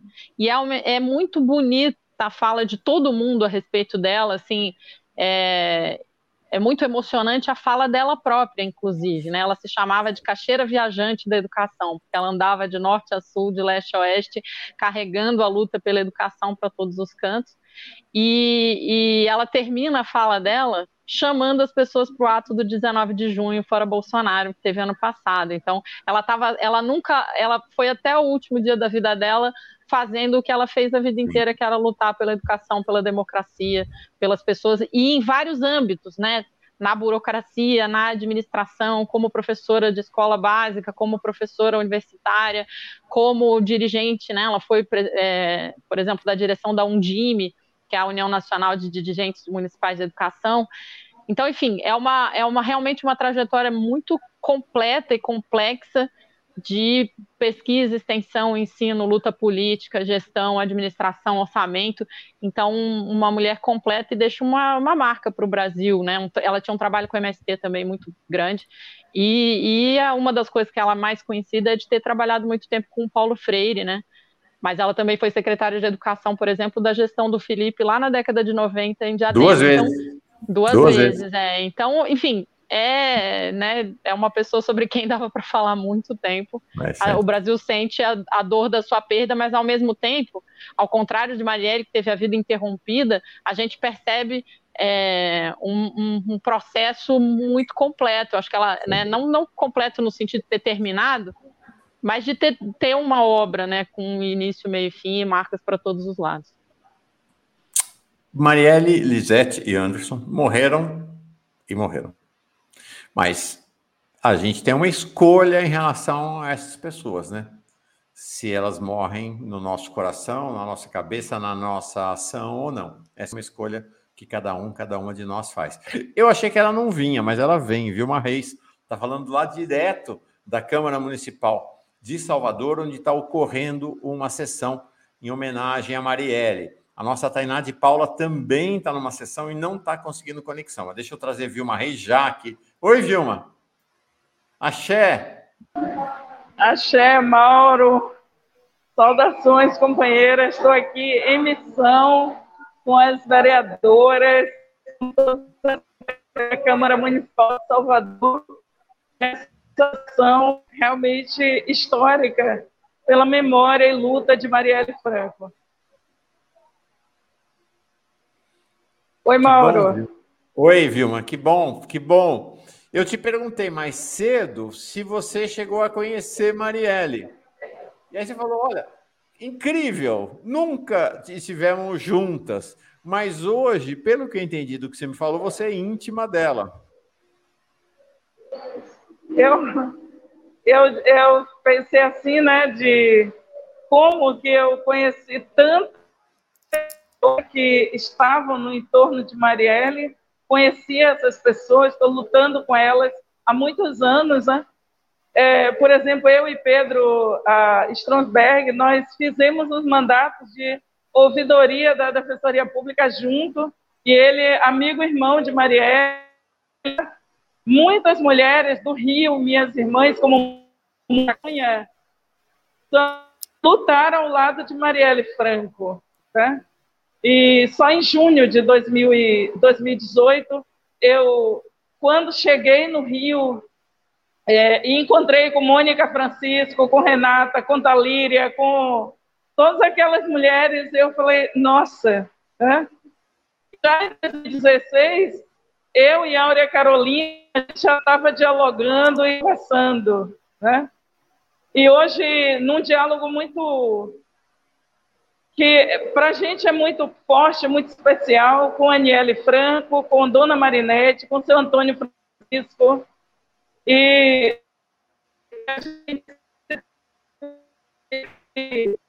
tenha de cuidado com a Luiara, né? A filha de Marielle, todos os projetos que Mônica faz na Câmara Municipal, com assessoria, com Rogéria Peixinho, todos os que estão na construção do mandato. Então, por isso que eu dessa forma, né? Porque a primeira sessão que aconteceu aqui em Salvador, ainda em 2018, pela memória de Marielle, seu Antônio Francisco, ele veio aqui e foi uma conexão muito, foi muito intensa da dor que aquela família estava vivendo e das questões que eu estava pensando ali e coloquei na sessão, né? E seu Antônio Francisco, ele ficou assim me olhando, ele falou, nossa, parece que você andava com a minha filha, né? Eu falei, são lutas irmãs, né? São lutas conectadas. E foi muito impressionante, a gente foi para o Largo 2 de Julho, onde hoje terá um ato em homenagem a Marielle Franco, no Centro Antigo de Salvador, e a gente conversou durante horas, né? Assim, na vinda de Angela Davis ao Rio de Janeiro, em celebração a Marielle Franco, nós nos encontramos novamente com toda a família de Marielle, e a gente sempre levando ali horas conversando, mas também esse fenômeno Marielle no mundo, e que é desse tempo político, Mauro, que a gente está vivendo no Brasil. Eu tenho falado aqui para você, para Helenira, para as outras companheiras, saudações, Marise, a gente te vendo aqui de novo. Eu tenho falado aqui que, desde o assassinato de Marielle Franco, nós sentimos que existem encomendas do fascismo no país, né? E isso nos mobiliza intensamente. Essa sessão aqui hoje em Salvador, com chuva torrencial, aqui, tem pessoas que se moveram do recôncavo. Nós estamos ouvindo as mulheres de todo o Brasil que gravaram suas falas para essa sessão. E é esse efeito, Marielle, que nos dá força nesse momento para o que nós temos que enfrentar no Brasil. E assim, eu fico pensando, Helenira, quando a gente viu aquele fenômeno em Joinville, né, com a eleição de uma mulher negra, e a gente teve muitas leituras, e estava na energia Marielle Franco e na pergunta de Aniele logo depois da eleição. Quem protege as mulheres eleitas? A pergunta de Aniele está na ordem dos nossos dias, né? Então, nós precisamos fazer sessões, mexer com essas agendas, e fortalecer o campo político, né, de nós termos mulheres negras, mulheres da luta popular, mulheres brancas que estão, né, que compreendem com profundidade os horrores que nós enfrentamos, e nós termos nossas parentes, Marise, mulheres indígenas posicionadas, tá, para que a gente compreenda a dimensão do desafio que a gente está vivendo nesse momento no Brasil. Eu agradeço, Mauro, por a gente precariamente assim, né? A gente está conversando, mas eu saí da sessão, pedi licença para poder vir aqui falar e dizer que hoje à tarde, no Largo 2 de Julho, a partir das 17h30, a gente continua lá no Anoitecer com Marielle Franco.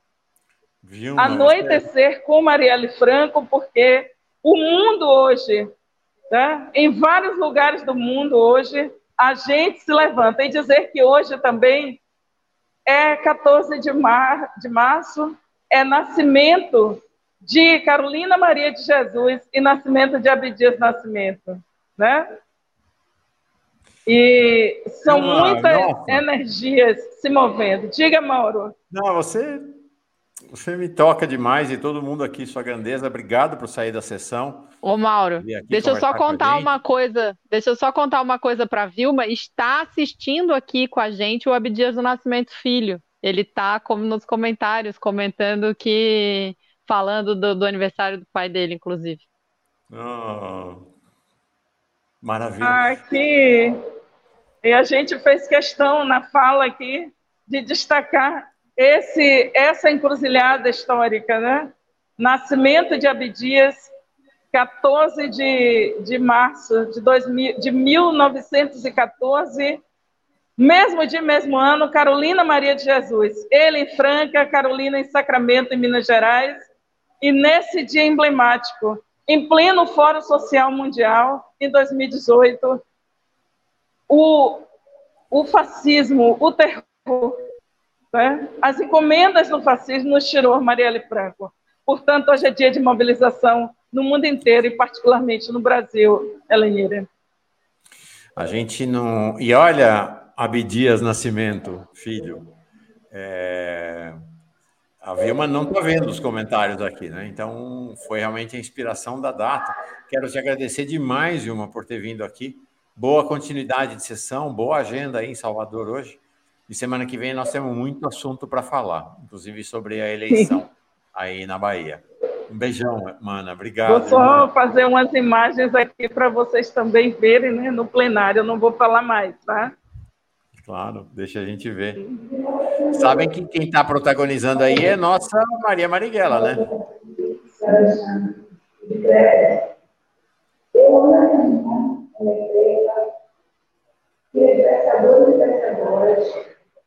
Legal.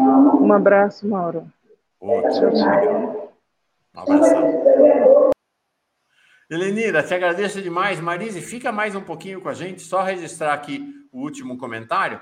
Daqui a pouco vai entrar a Paula Nunes, daqui a 2 minutinhos, mas não quero terminar sem conversar um assunto importante com você. Márcio Doni Campos, está aqui sempre com a gente. Perda inestimável da Lisete Arelaro, com quem tivemos recentes ações contra os anti-Paulo Freire. Estivemos juntos na Secretaria de Educação de Sampa. Ô, Márcio, que legal. 1989, claro, e 1992, e seguimos no coletivo Paulo Freire de Sampa. Saudades. Ah, Márcio, legal. Bem forte, bem tocante, realmente, tua homenagem. A Vânia saudando a Abdias e Carolina. Helenira, obrigado. Semana que vem temos entrevista com o Marcos Coimbra aqui, tá bom? Legal. Só duas coisas. Hoje também é aniversário de falecimento do Marx. Karl Marx morreu em 14 de março de 1883. E o Ney me perguntou que está sem diretório municipal do PT. Ney, o meu @ Helenira na Luta, fala comigo no direct.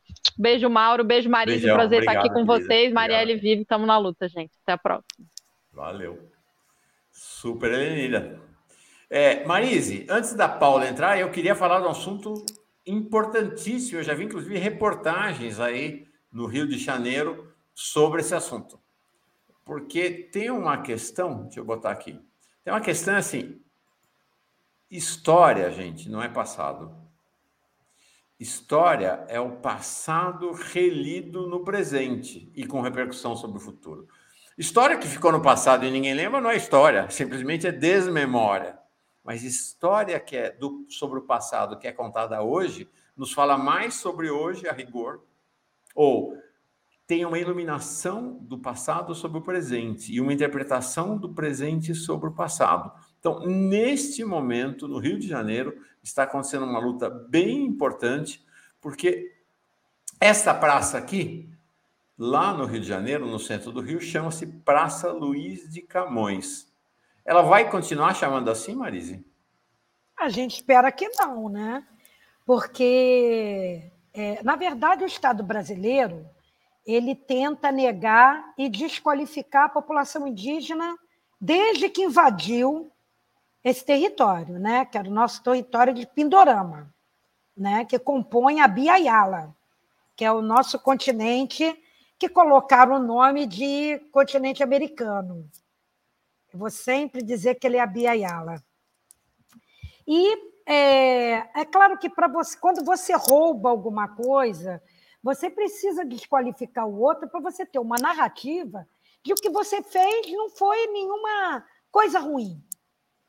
E assim eles tratam a população indígena, né? Os Tupinambá era o maior povo que existia. Aqui, na verdade, em toda a Baía de Guanabara, nós tínhamos 81 aldeamentos. Então, só para mostrar 80. A quantidade de gente que existia aqui. 80? 81. Uhum. 81 aldeamentos em torno da Baía de Guanabara. E, é claro, todos de língua tupi.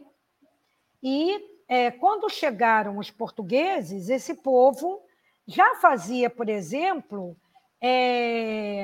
relações de troca com, por exemplo, os franceses, com, por exemplo, outros povos indígenas.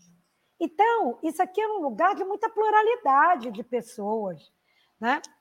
E que, quando os portugueses chegaram, era só mais um dentro daquela pluralidade. Acontece que os portugueses chegaram com uma outra visão, que era mesmo de ocupar o território para colonizar. E, claro, entraram em choque com a população tupinambá. E nós temos o padre José de Anchieta, né? Que hoje é um santo, né? Que foi o cara que mais odiou o povo tupinambá, porque esse povo não queria ser catequizado. Então, aquele que não era catequizado era aquele povo que merecia morrer. Então, ele tinha um ódio, né, visceral contra a Imberê. Essa praça ela está em cima da aldeia carioca, de parte da aldeia carioca, porque essa aldeia ela ia do Flamengo até Botafogo. Então, toda essa parte aí era aldeia carioca, que hoje o povo que nasce aqui nesse município, né, é chamado de carioca, exatamente por conta desse povo que vivia aqui, tinha uma praça com esse nome, né? Então, uma praça não, uma aldeia com esse nome. Então,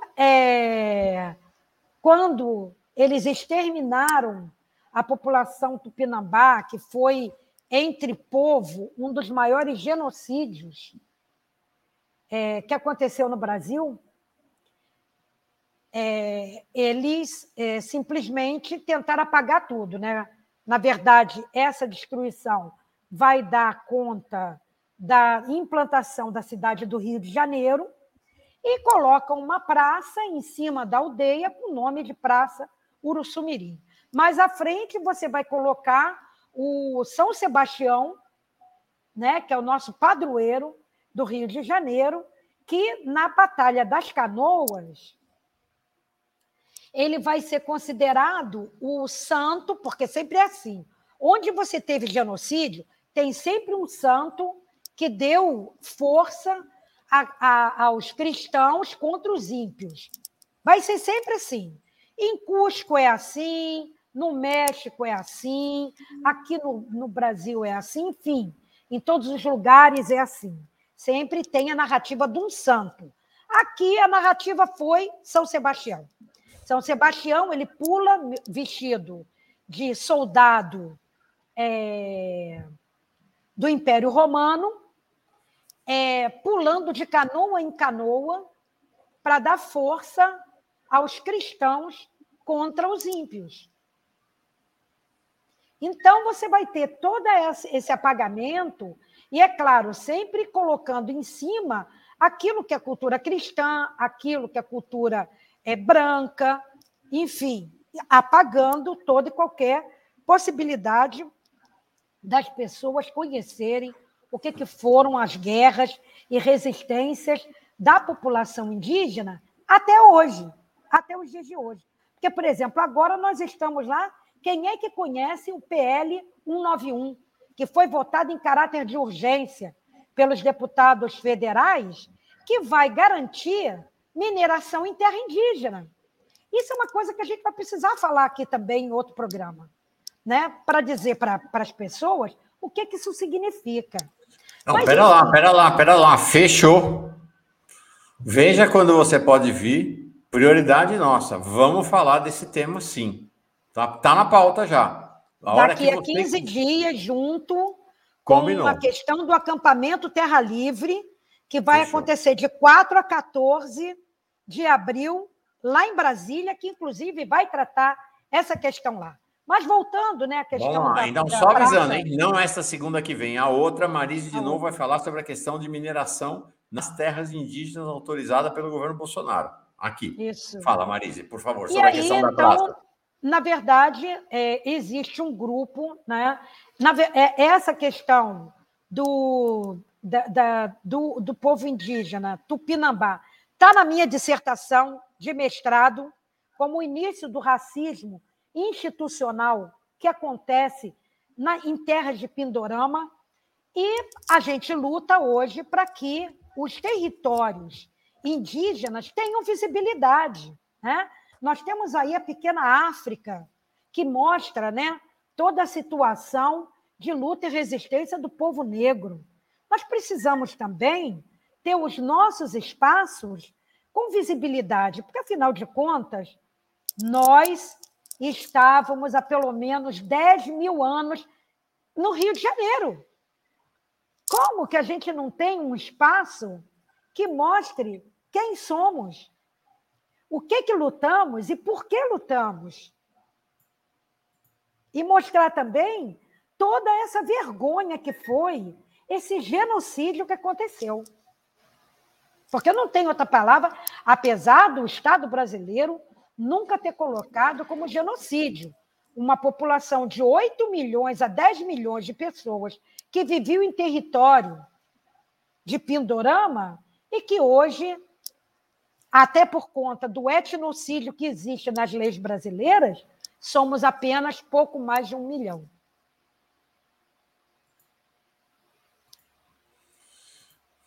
Impressionante.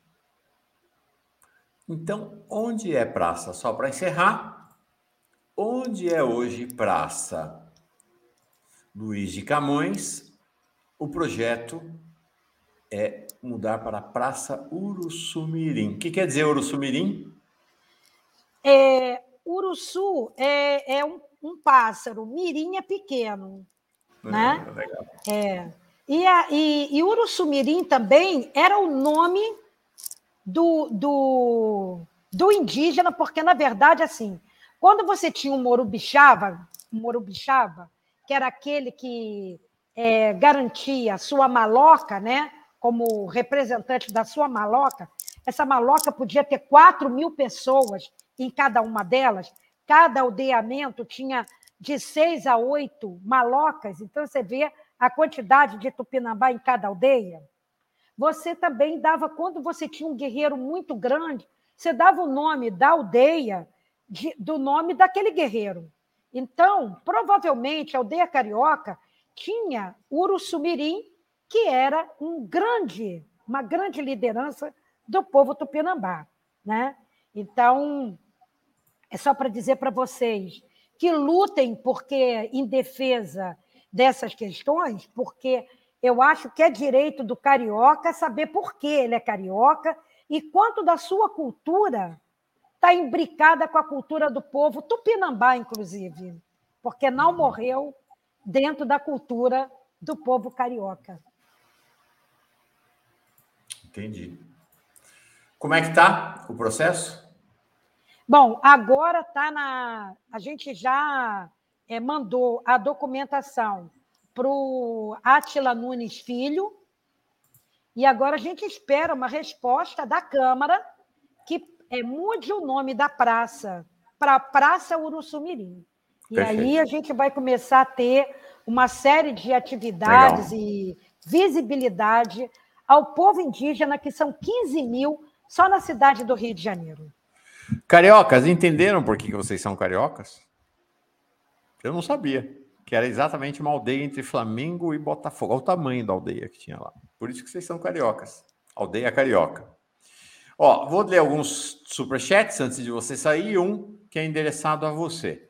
A Luciane Cardoso, também endereçado a ela e ao Rio de Janeiro e ao Brasil, né? O interventor no Rio de Janeiro, quem era? Exatamente o ministro e futuro candidato a vice de Bolsonaro, general Braga Neto. Era o interventor quando mataram Marielle. Portanto, que se diga. Era ele que estava lá à frente. O Márcio Doni Campos, corrige-se, Secretaria de Educação de Sampa de 1989, 92, não 1889. Eu já li corrigido, Márcio. Mas se fosse a Secretaria de Educação de 1889 a 92, esse país seria outro, viu? Teria sido maravilhoso. E o próprio Márcio, fica aqui a despedida dele com um poema do Oswald de Andrade. Quando o português chegou debaixo de uma bruta chuva, vestiu o índio. Que pena! Fosse uma manhã de sol, o índio tinha despido o português. Legal. Valeu. Marise, então até daqui 15 dias aí vamos falar sobre mineração e sobre o acampamento Terra Livre 2022, tá bom? Mauro, só para, na despedida, eu colocar que o professor Márcio Douni, ele é um decolonial, gosto muito da fala dele, faz parte do grupo de pesquisa que eu estou, que é o GETUF, da UF. Eu faço doutorado na UF em educação. Delícia! Que bom, Márcio e Marise, que legal. E eu fiz o mestrado na Rural e eu sou professora da rede pública, município de Duque de Caxias e também do estado do Rio de Janeiro, né? Onde eu faço muitos projetos indígenas. Não, demorou. Vamos fazer assim. Na outra segunda, que vai ser dia 28 de março, vamos fazer uma coisa diferente aqui. Marise, depois me manda o contato do Márcio Douni e ele vem junto com você. A gente faz uma segunda parte do vídeo, vocês dois. Seria uma delícia, né? Márcio, vai ser muito bom. Não é convite, não, é convite. Convocação minha e da Marise, tá bom? Tá bom, legal. Grande Márcio, grande figura. Ele tem colaborado com a gente cada vez mais aqui, com as intervenções dele. Valeu, Marise. Obrigado, viu? Tchau. Tchau. Tudo de bom para você. Até daqui 15 dias. Pois bem, quem estava aqui assistindo já faz um tempo, a gente está atrasado, mas vamos receber ela aqui, vai ser uma grande alegria. É a vereadora para nós, co-vereadora Paula Nunes, da bancada feminista do PSOL de São Paulo, que tem uma comentarista fixa aqui com a gente. Não é? A nossa... Ai, meu Deus do céu. Gente, eu tô ficando velho. Ou eu tô ficando... Falei com ela hoje, a Carol Iara. Caroline Iara é nossa comentarista fixa. A Paula Nunes é co-vereadora com ela e vai se lançar... Ambas vão se lançar num desafio que serem candidatas por outra mandata coletiva para a Assembleia Legislativa de São Paulo. As mandatas coletivas foi uma grande novidade na política brasileira nos últimos anos. Grande novidade, estão se espalhando pelo país inteiro. Há várias mandatas coletivas acontecendo nas câmaras de vereadoras e algumas em assembleias legislativas. Na Câmara Federal ainda não tem, mas acho que vai rolar. Vai ter sim. E ela estava prestando a maior atenção nas falas da professora Marília Guarani, que eu vi que ela estava olhando assim. Tudo bem, Paula? Que bom que você está aqui, Paula Nunes. Oi, Mauro, tudo bem? Obrigada pelo convite, sempre um prazer estar aqui. Você é uma vereadora, uma jovem vereadora negra. Sim. O que bate na sua cabeça, no seu coração, na sua biografia, quando a gente está falando de 4 anos da morte da Marielle, que era uma jovem vereadora negra no Rio de Janeiro também? Sim. Tudo, né, Mauro? Eu acho que há 4 anos a nossa vida mudou e mudou completamente. Para mim, em especial, as coisas mudaram muito. Marielle era nossa companheira de partido, nossa companheira de PSOL, né? E Marielle foi uma referência. Agora a gente vê uma ocupação, um movimento de ocupação grande das mulheres negras na política de 2016 para cá. Mas a verdade é que dessa nova geração, que é a geração da qual eu faço parte, né? A Talíria, a Áurea e a Marielle foram vanguarda dessa nova ocupação da política. De 2018 para cá, a gente tem várias outras, elas foram para o Congresso Nacional. Em 2020, a gente viu também as candidaturas de mulheres negras explodirem. Mas Marielle é uma grande referência, já era uma grande referência. Para mim, há 4 anos, a vida mudou completamente. Eu hoje... Estava pensando, sempre um dia difícil, pensando o que postar, o que fazer. É um dia que a gente se mobiliza muito. Vai de manhã, estende faixa em viaduto para amanhecer por Marielle. À noite organiza ato, faz coisa o dia inteiro. E eu, separando algumas fotos, encontrei uma do dia 15 de março de 2018. Foi o dia depois do assassinato da Marielle. Quando a gente teve que arrancar força, sei lá de onde, para construir um ato. Aqui em São Paulo foi um ato gigantesco, com 15 mil pessoas. E super espontâneo, né? Convocado em cima da hora, claro. A Marielle foi assassinada na noite do dia anterior. E a gente construiu esse ato às pressas aqui, conseguiu fazê-lo. Foi um ato com muita dor, assim, mas também foi um ato em que a gente fez um combinado, que era o combinado de ser semente de Marielle, que era não deixar esse assassinato cair no esquecimento. Então, na verdade, a minha decisão de entrada para a política institucional vem daí. Vem do assassinato da Marielle. Isso que eu te perguntar, onde você estava 4 anos atrás, do ponto de vista da sua trajetória biográfica? Eu já era militante do PSOL, já era parte do movimento negro há muitos anos, comecei a militar em 2010 no movimento negro, no movimento estudantil e no movimento feminista. Me organizei no PSOL um pouco depois, mas quando Marielle foi assassinada, eu estava aqui em São Paulo e no dia seguinte fui parte dessas pessoas que convocaram o ato e que tocaram o ato, né? Então eu me lembro de todas nós, assim, as figuras públicas do PSOL, mulheres negras de mão dadas, mulheres brancas também, as nossas parlamentares, tentando puxar a palavra de ordem, né? Cantar lá na pipoqueira, tal, coordenar essa descida da Consolação. Eu cheguei na Praça Roosevelt, eu olhava para cima e uma multidão de gente pensava, caramba, alguma coisa aconteceu. Alguma coisa aconteceu, assim. Esse assassinato não vai ser um assassinato em vão, não foi em vão. E a tomada de decisão de disputar depois um cargo legislativo veio daí. Veio de entender que nós já fizemos política na rua há muito tempo, já nos organizávamos há muito tempo, nos movimentos, em terreiro, em escola de samba, nos coletivos de universidade, mas que era importante ocupar esse espaço da política institucional, porque isso causava medo aos que não nos queriam nesses lugares. Então, a tomada de decisão veio daí, foi um dia que mudou a minha vida, sem nenhuma dúvida. Eu acho que nem tanto o dia 14, mas o dia 15. O dia seguinte, o assassinato dela. A gente... Não sei se as pessoas lembram-se, né, de onde estavam 4 anos atrás, o que reagiram, mas assim... Houve um primeiro momento que a gente... Ninguém acreditava, né, no primeiro momento. Era um negócio assim, uma cacetada tão grande que a gente não acreditava que isso fosse possível, né? Foi muito chocante, muito impactante, foi um negócio brutal. E aí, né, Paula, a gente está aqui no Brasil e talvez a gente não se dê conta, porque nós estamos aqui dentro, né? Estamos coladinho dentro do Brasil. Gente, tem repercussão mundial esse assassinato. Sim. É repercussão no mundo inteiro. E não é repercussão no mundo inteiro das nossas manas, como se diz, que estão aí espalhadas pelo mundo. Não, tem repercussão em coletivos dos Estados Unidos que não tem qualquer relação com o Brasil, na Europa, na Ásia, na África. Marielle virou um nome mundial, né? Eu não sei se você que está aí nessa dinâmica com o PSOL e sua liderança e tudo, se para vocês isso está claro, ou se vocês têm notícias disso, dessa presença global, mundial de Marielle. Sim, eu acho que sim, e eu também acho, Mauro, que naquela época a gente também não tinha noção de que aquilo significava destampar um bueiro de muita coisa que viria depois, né? Agora a gente está aqui 4 anos depois da execução da Marielle, pensando como a gente vai derrotar o Bolsonaro nessas eleições. É isso que a gente está pensando.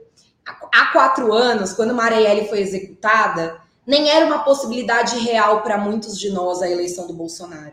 Então, 4 anos depois, parece que o que aconteceu com o nosso país foi virar o país de ponta cabeça.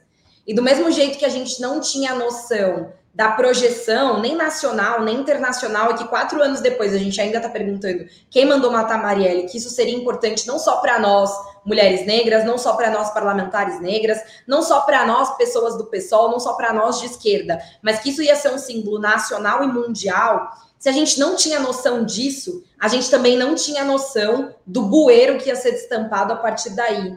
E eu acho que hoje essa é uma das coisas que mais me chama a atenção. Entender que começou com Marielle assassinada, que veio o tiro na caravana do Lula, que veio as notícias sobre a relação entre Jair Bolsonaro e sua família e os milicianos e as milícias cariocas, que viria a notícia de que Marielle foi assassinada por um miliciano, a queima de arquivo de outros milicianos que poderiam revelar tantas coisas e tantas relações que estão ali embaixo dos panos no Rio de Janeiro. Então, hoje, 4 anos depois, esse assassinato significa muita coisa para nós. Eu sempre tenho delicadeza para falar sobre isso, porque acho que se para nós significa muito, eu fico pensando o que significa para a família dela, o que significa para a filha dela. Eu estava aqui ouvindo Vilma falar também, né? Essa delicadeza, o cuidado com a Luiara, toda essa delicadeza que a gente tem que ter em torno disso, o respeito à família, mas também entendendo que fazer uma análise política 4 anos depois do que isso significou e de tudo que a gente descobriu e entendeu e o giro que o nosso país deu durante esses 4 anos, para nós é muito importante. É localizar politicamente onde foi ou por que foi, né, o assassinato da Marielle. Eu acho que é uma tarefa que nós temos nesses 4 anos depois de tentativa de derrota do Bolsonaro.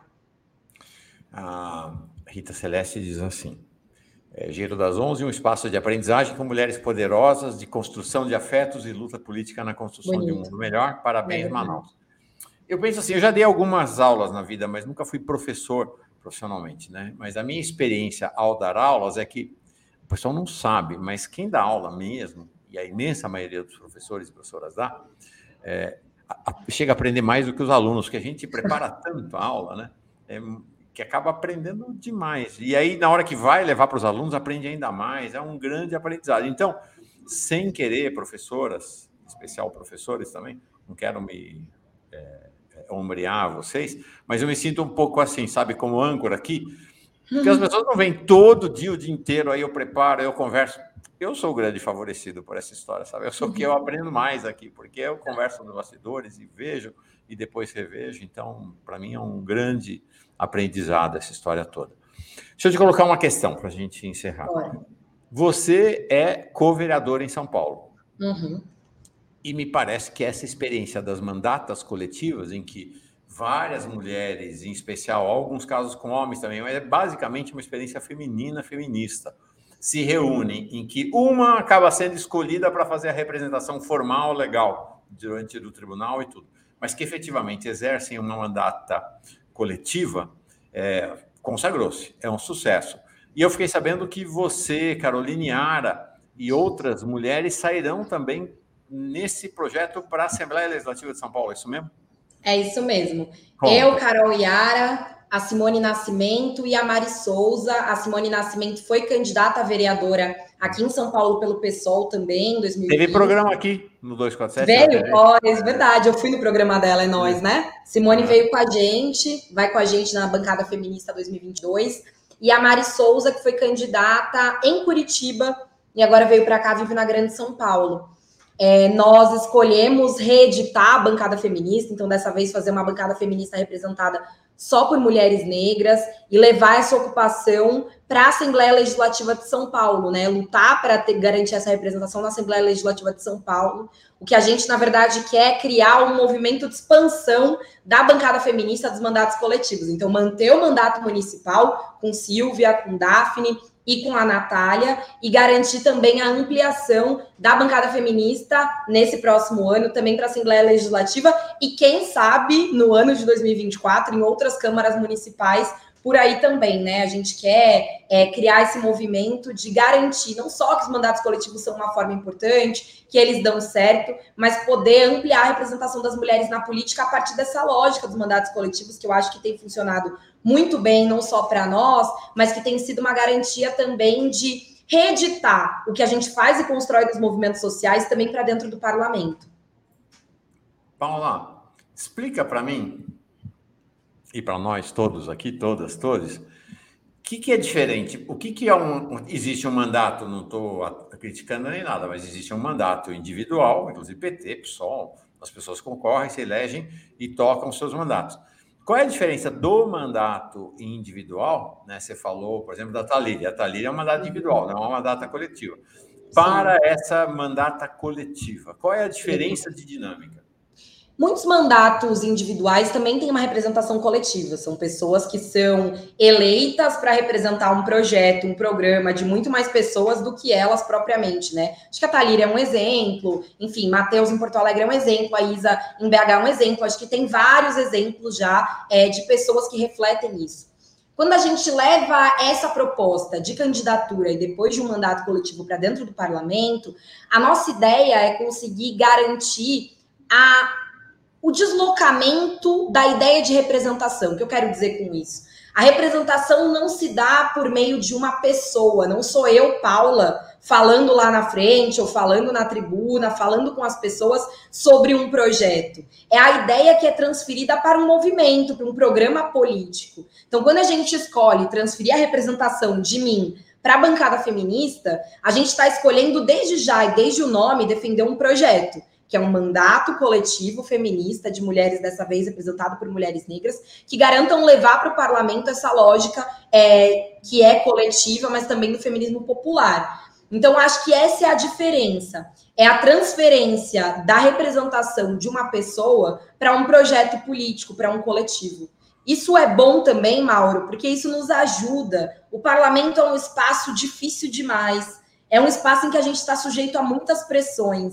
Eu sou uma mulher negra de menos de 30 anos, advogada, que vivo aqui no parlamento uma série de pressões e desafios que eu nunca vivi na minha vida profissional, mesmo tendo advogado em casos muito grandes, em casos muito difíceis.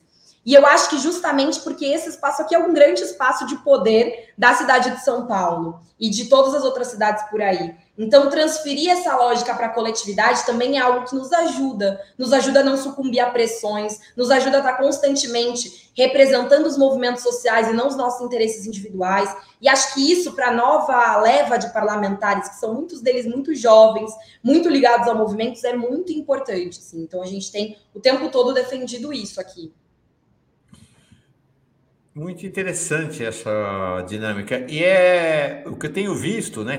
Eu convivo mais com a Caroline Ara, né? Que é a nossa comentarista aqui, a gente já se encontrou algumas vezes. Mas é que vocês têm uma representante legal, não sei que expressão vocês usam, que é a Silvia Ferrara, que é quem representa legalmente, vamos dizer assim, esse mandato lá diante da Câmara de Vereadoras e Vereadores de São Paulo, no caso da bancada feminista na Câmara Municipal. Isso. Mas o que eu vejo é que entre vocês não tem diferença, né?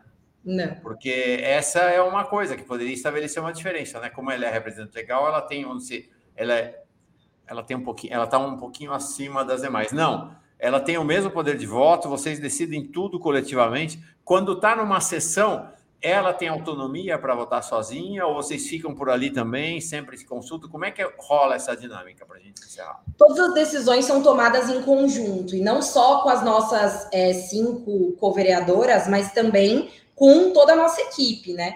E acho que isso também é uma forma de levar a coletividade para além de nós cinco, para todo um projeto político que a gente defende e constrói. Então, todas as decisões são tomadas coletivamente, os votos da Silvia são pensados antes. Quando é um projeto que entra lá na pauta, na hora, a gente está sempre ali conversando, apoiando, escrevendo junto.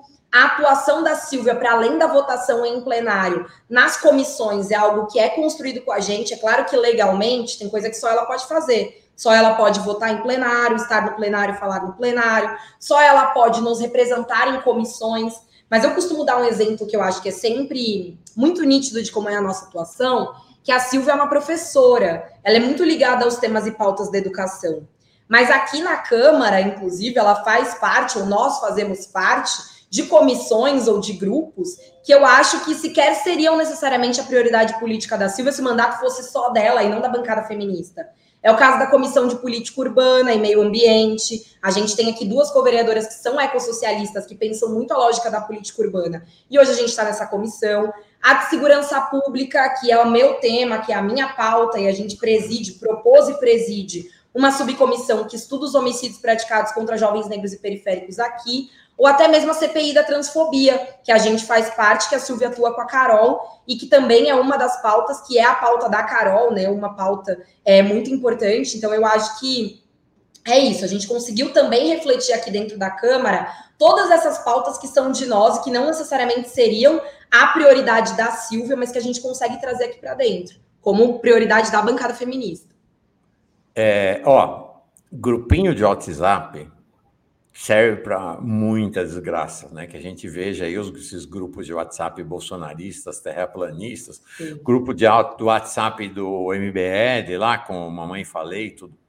Mas serve para muita coisa boa também, né? Serve. Tem alguém lá no plenário, tem a Silvia lá no plenário e o grupinho de WhatsApp. Claro que vocês têm um grupinho de WhatsApp. Nem vou perguntar, porque claro que tem. Está lá funcionando e está todas juntas ao vivo, participando e tomando decisão conjunta, né? Acho que é maravilha. Sim. É isso aí. Obrigado, Paula. Obrigada a você, Mauro. Sempre um prazer estar aqui. Prazer grande. Que seja uma boa jornada para vocês aí. Muito obrigada. Tchau, gente. Gente, amiga, valeu por mais esse Giro das 11. Amanhã a gente está de volta aqui. Amanhã volta Matias Alencastro. Vamos falar bastante sobre a esquerda no Brasil, a esquerda latino-americana e a guerra também. Um beijo para todo mundo. Todas, todos, todos.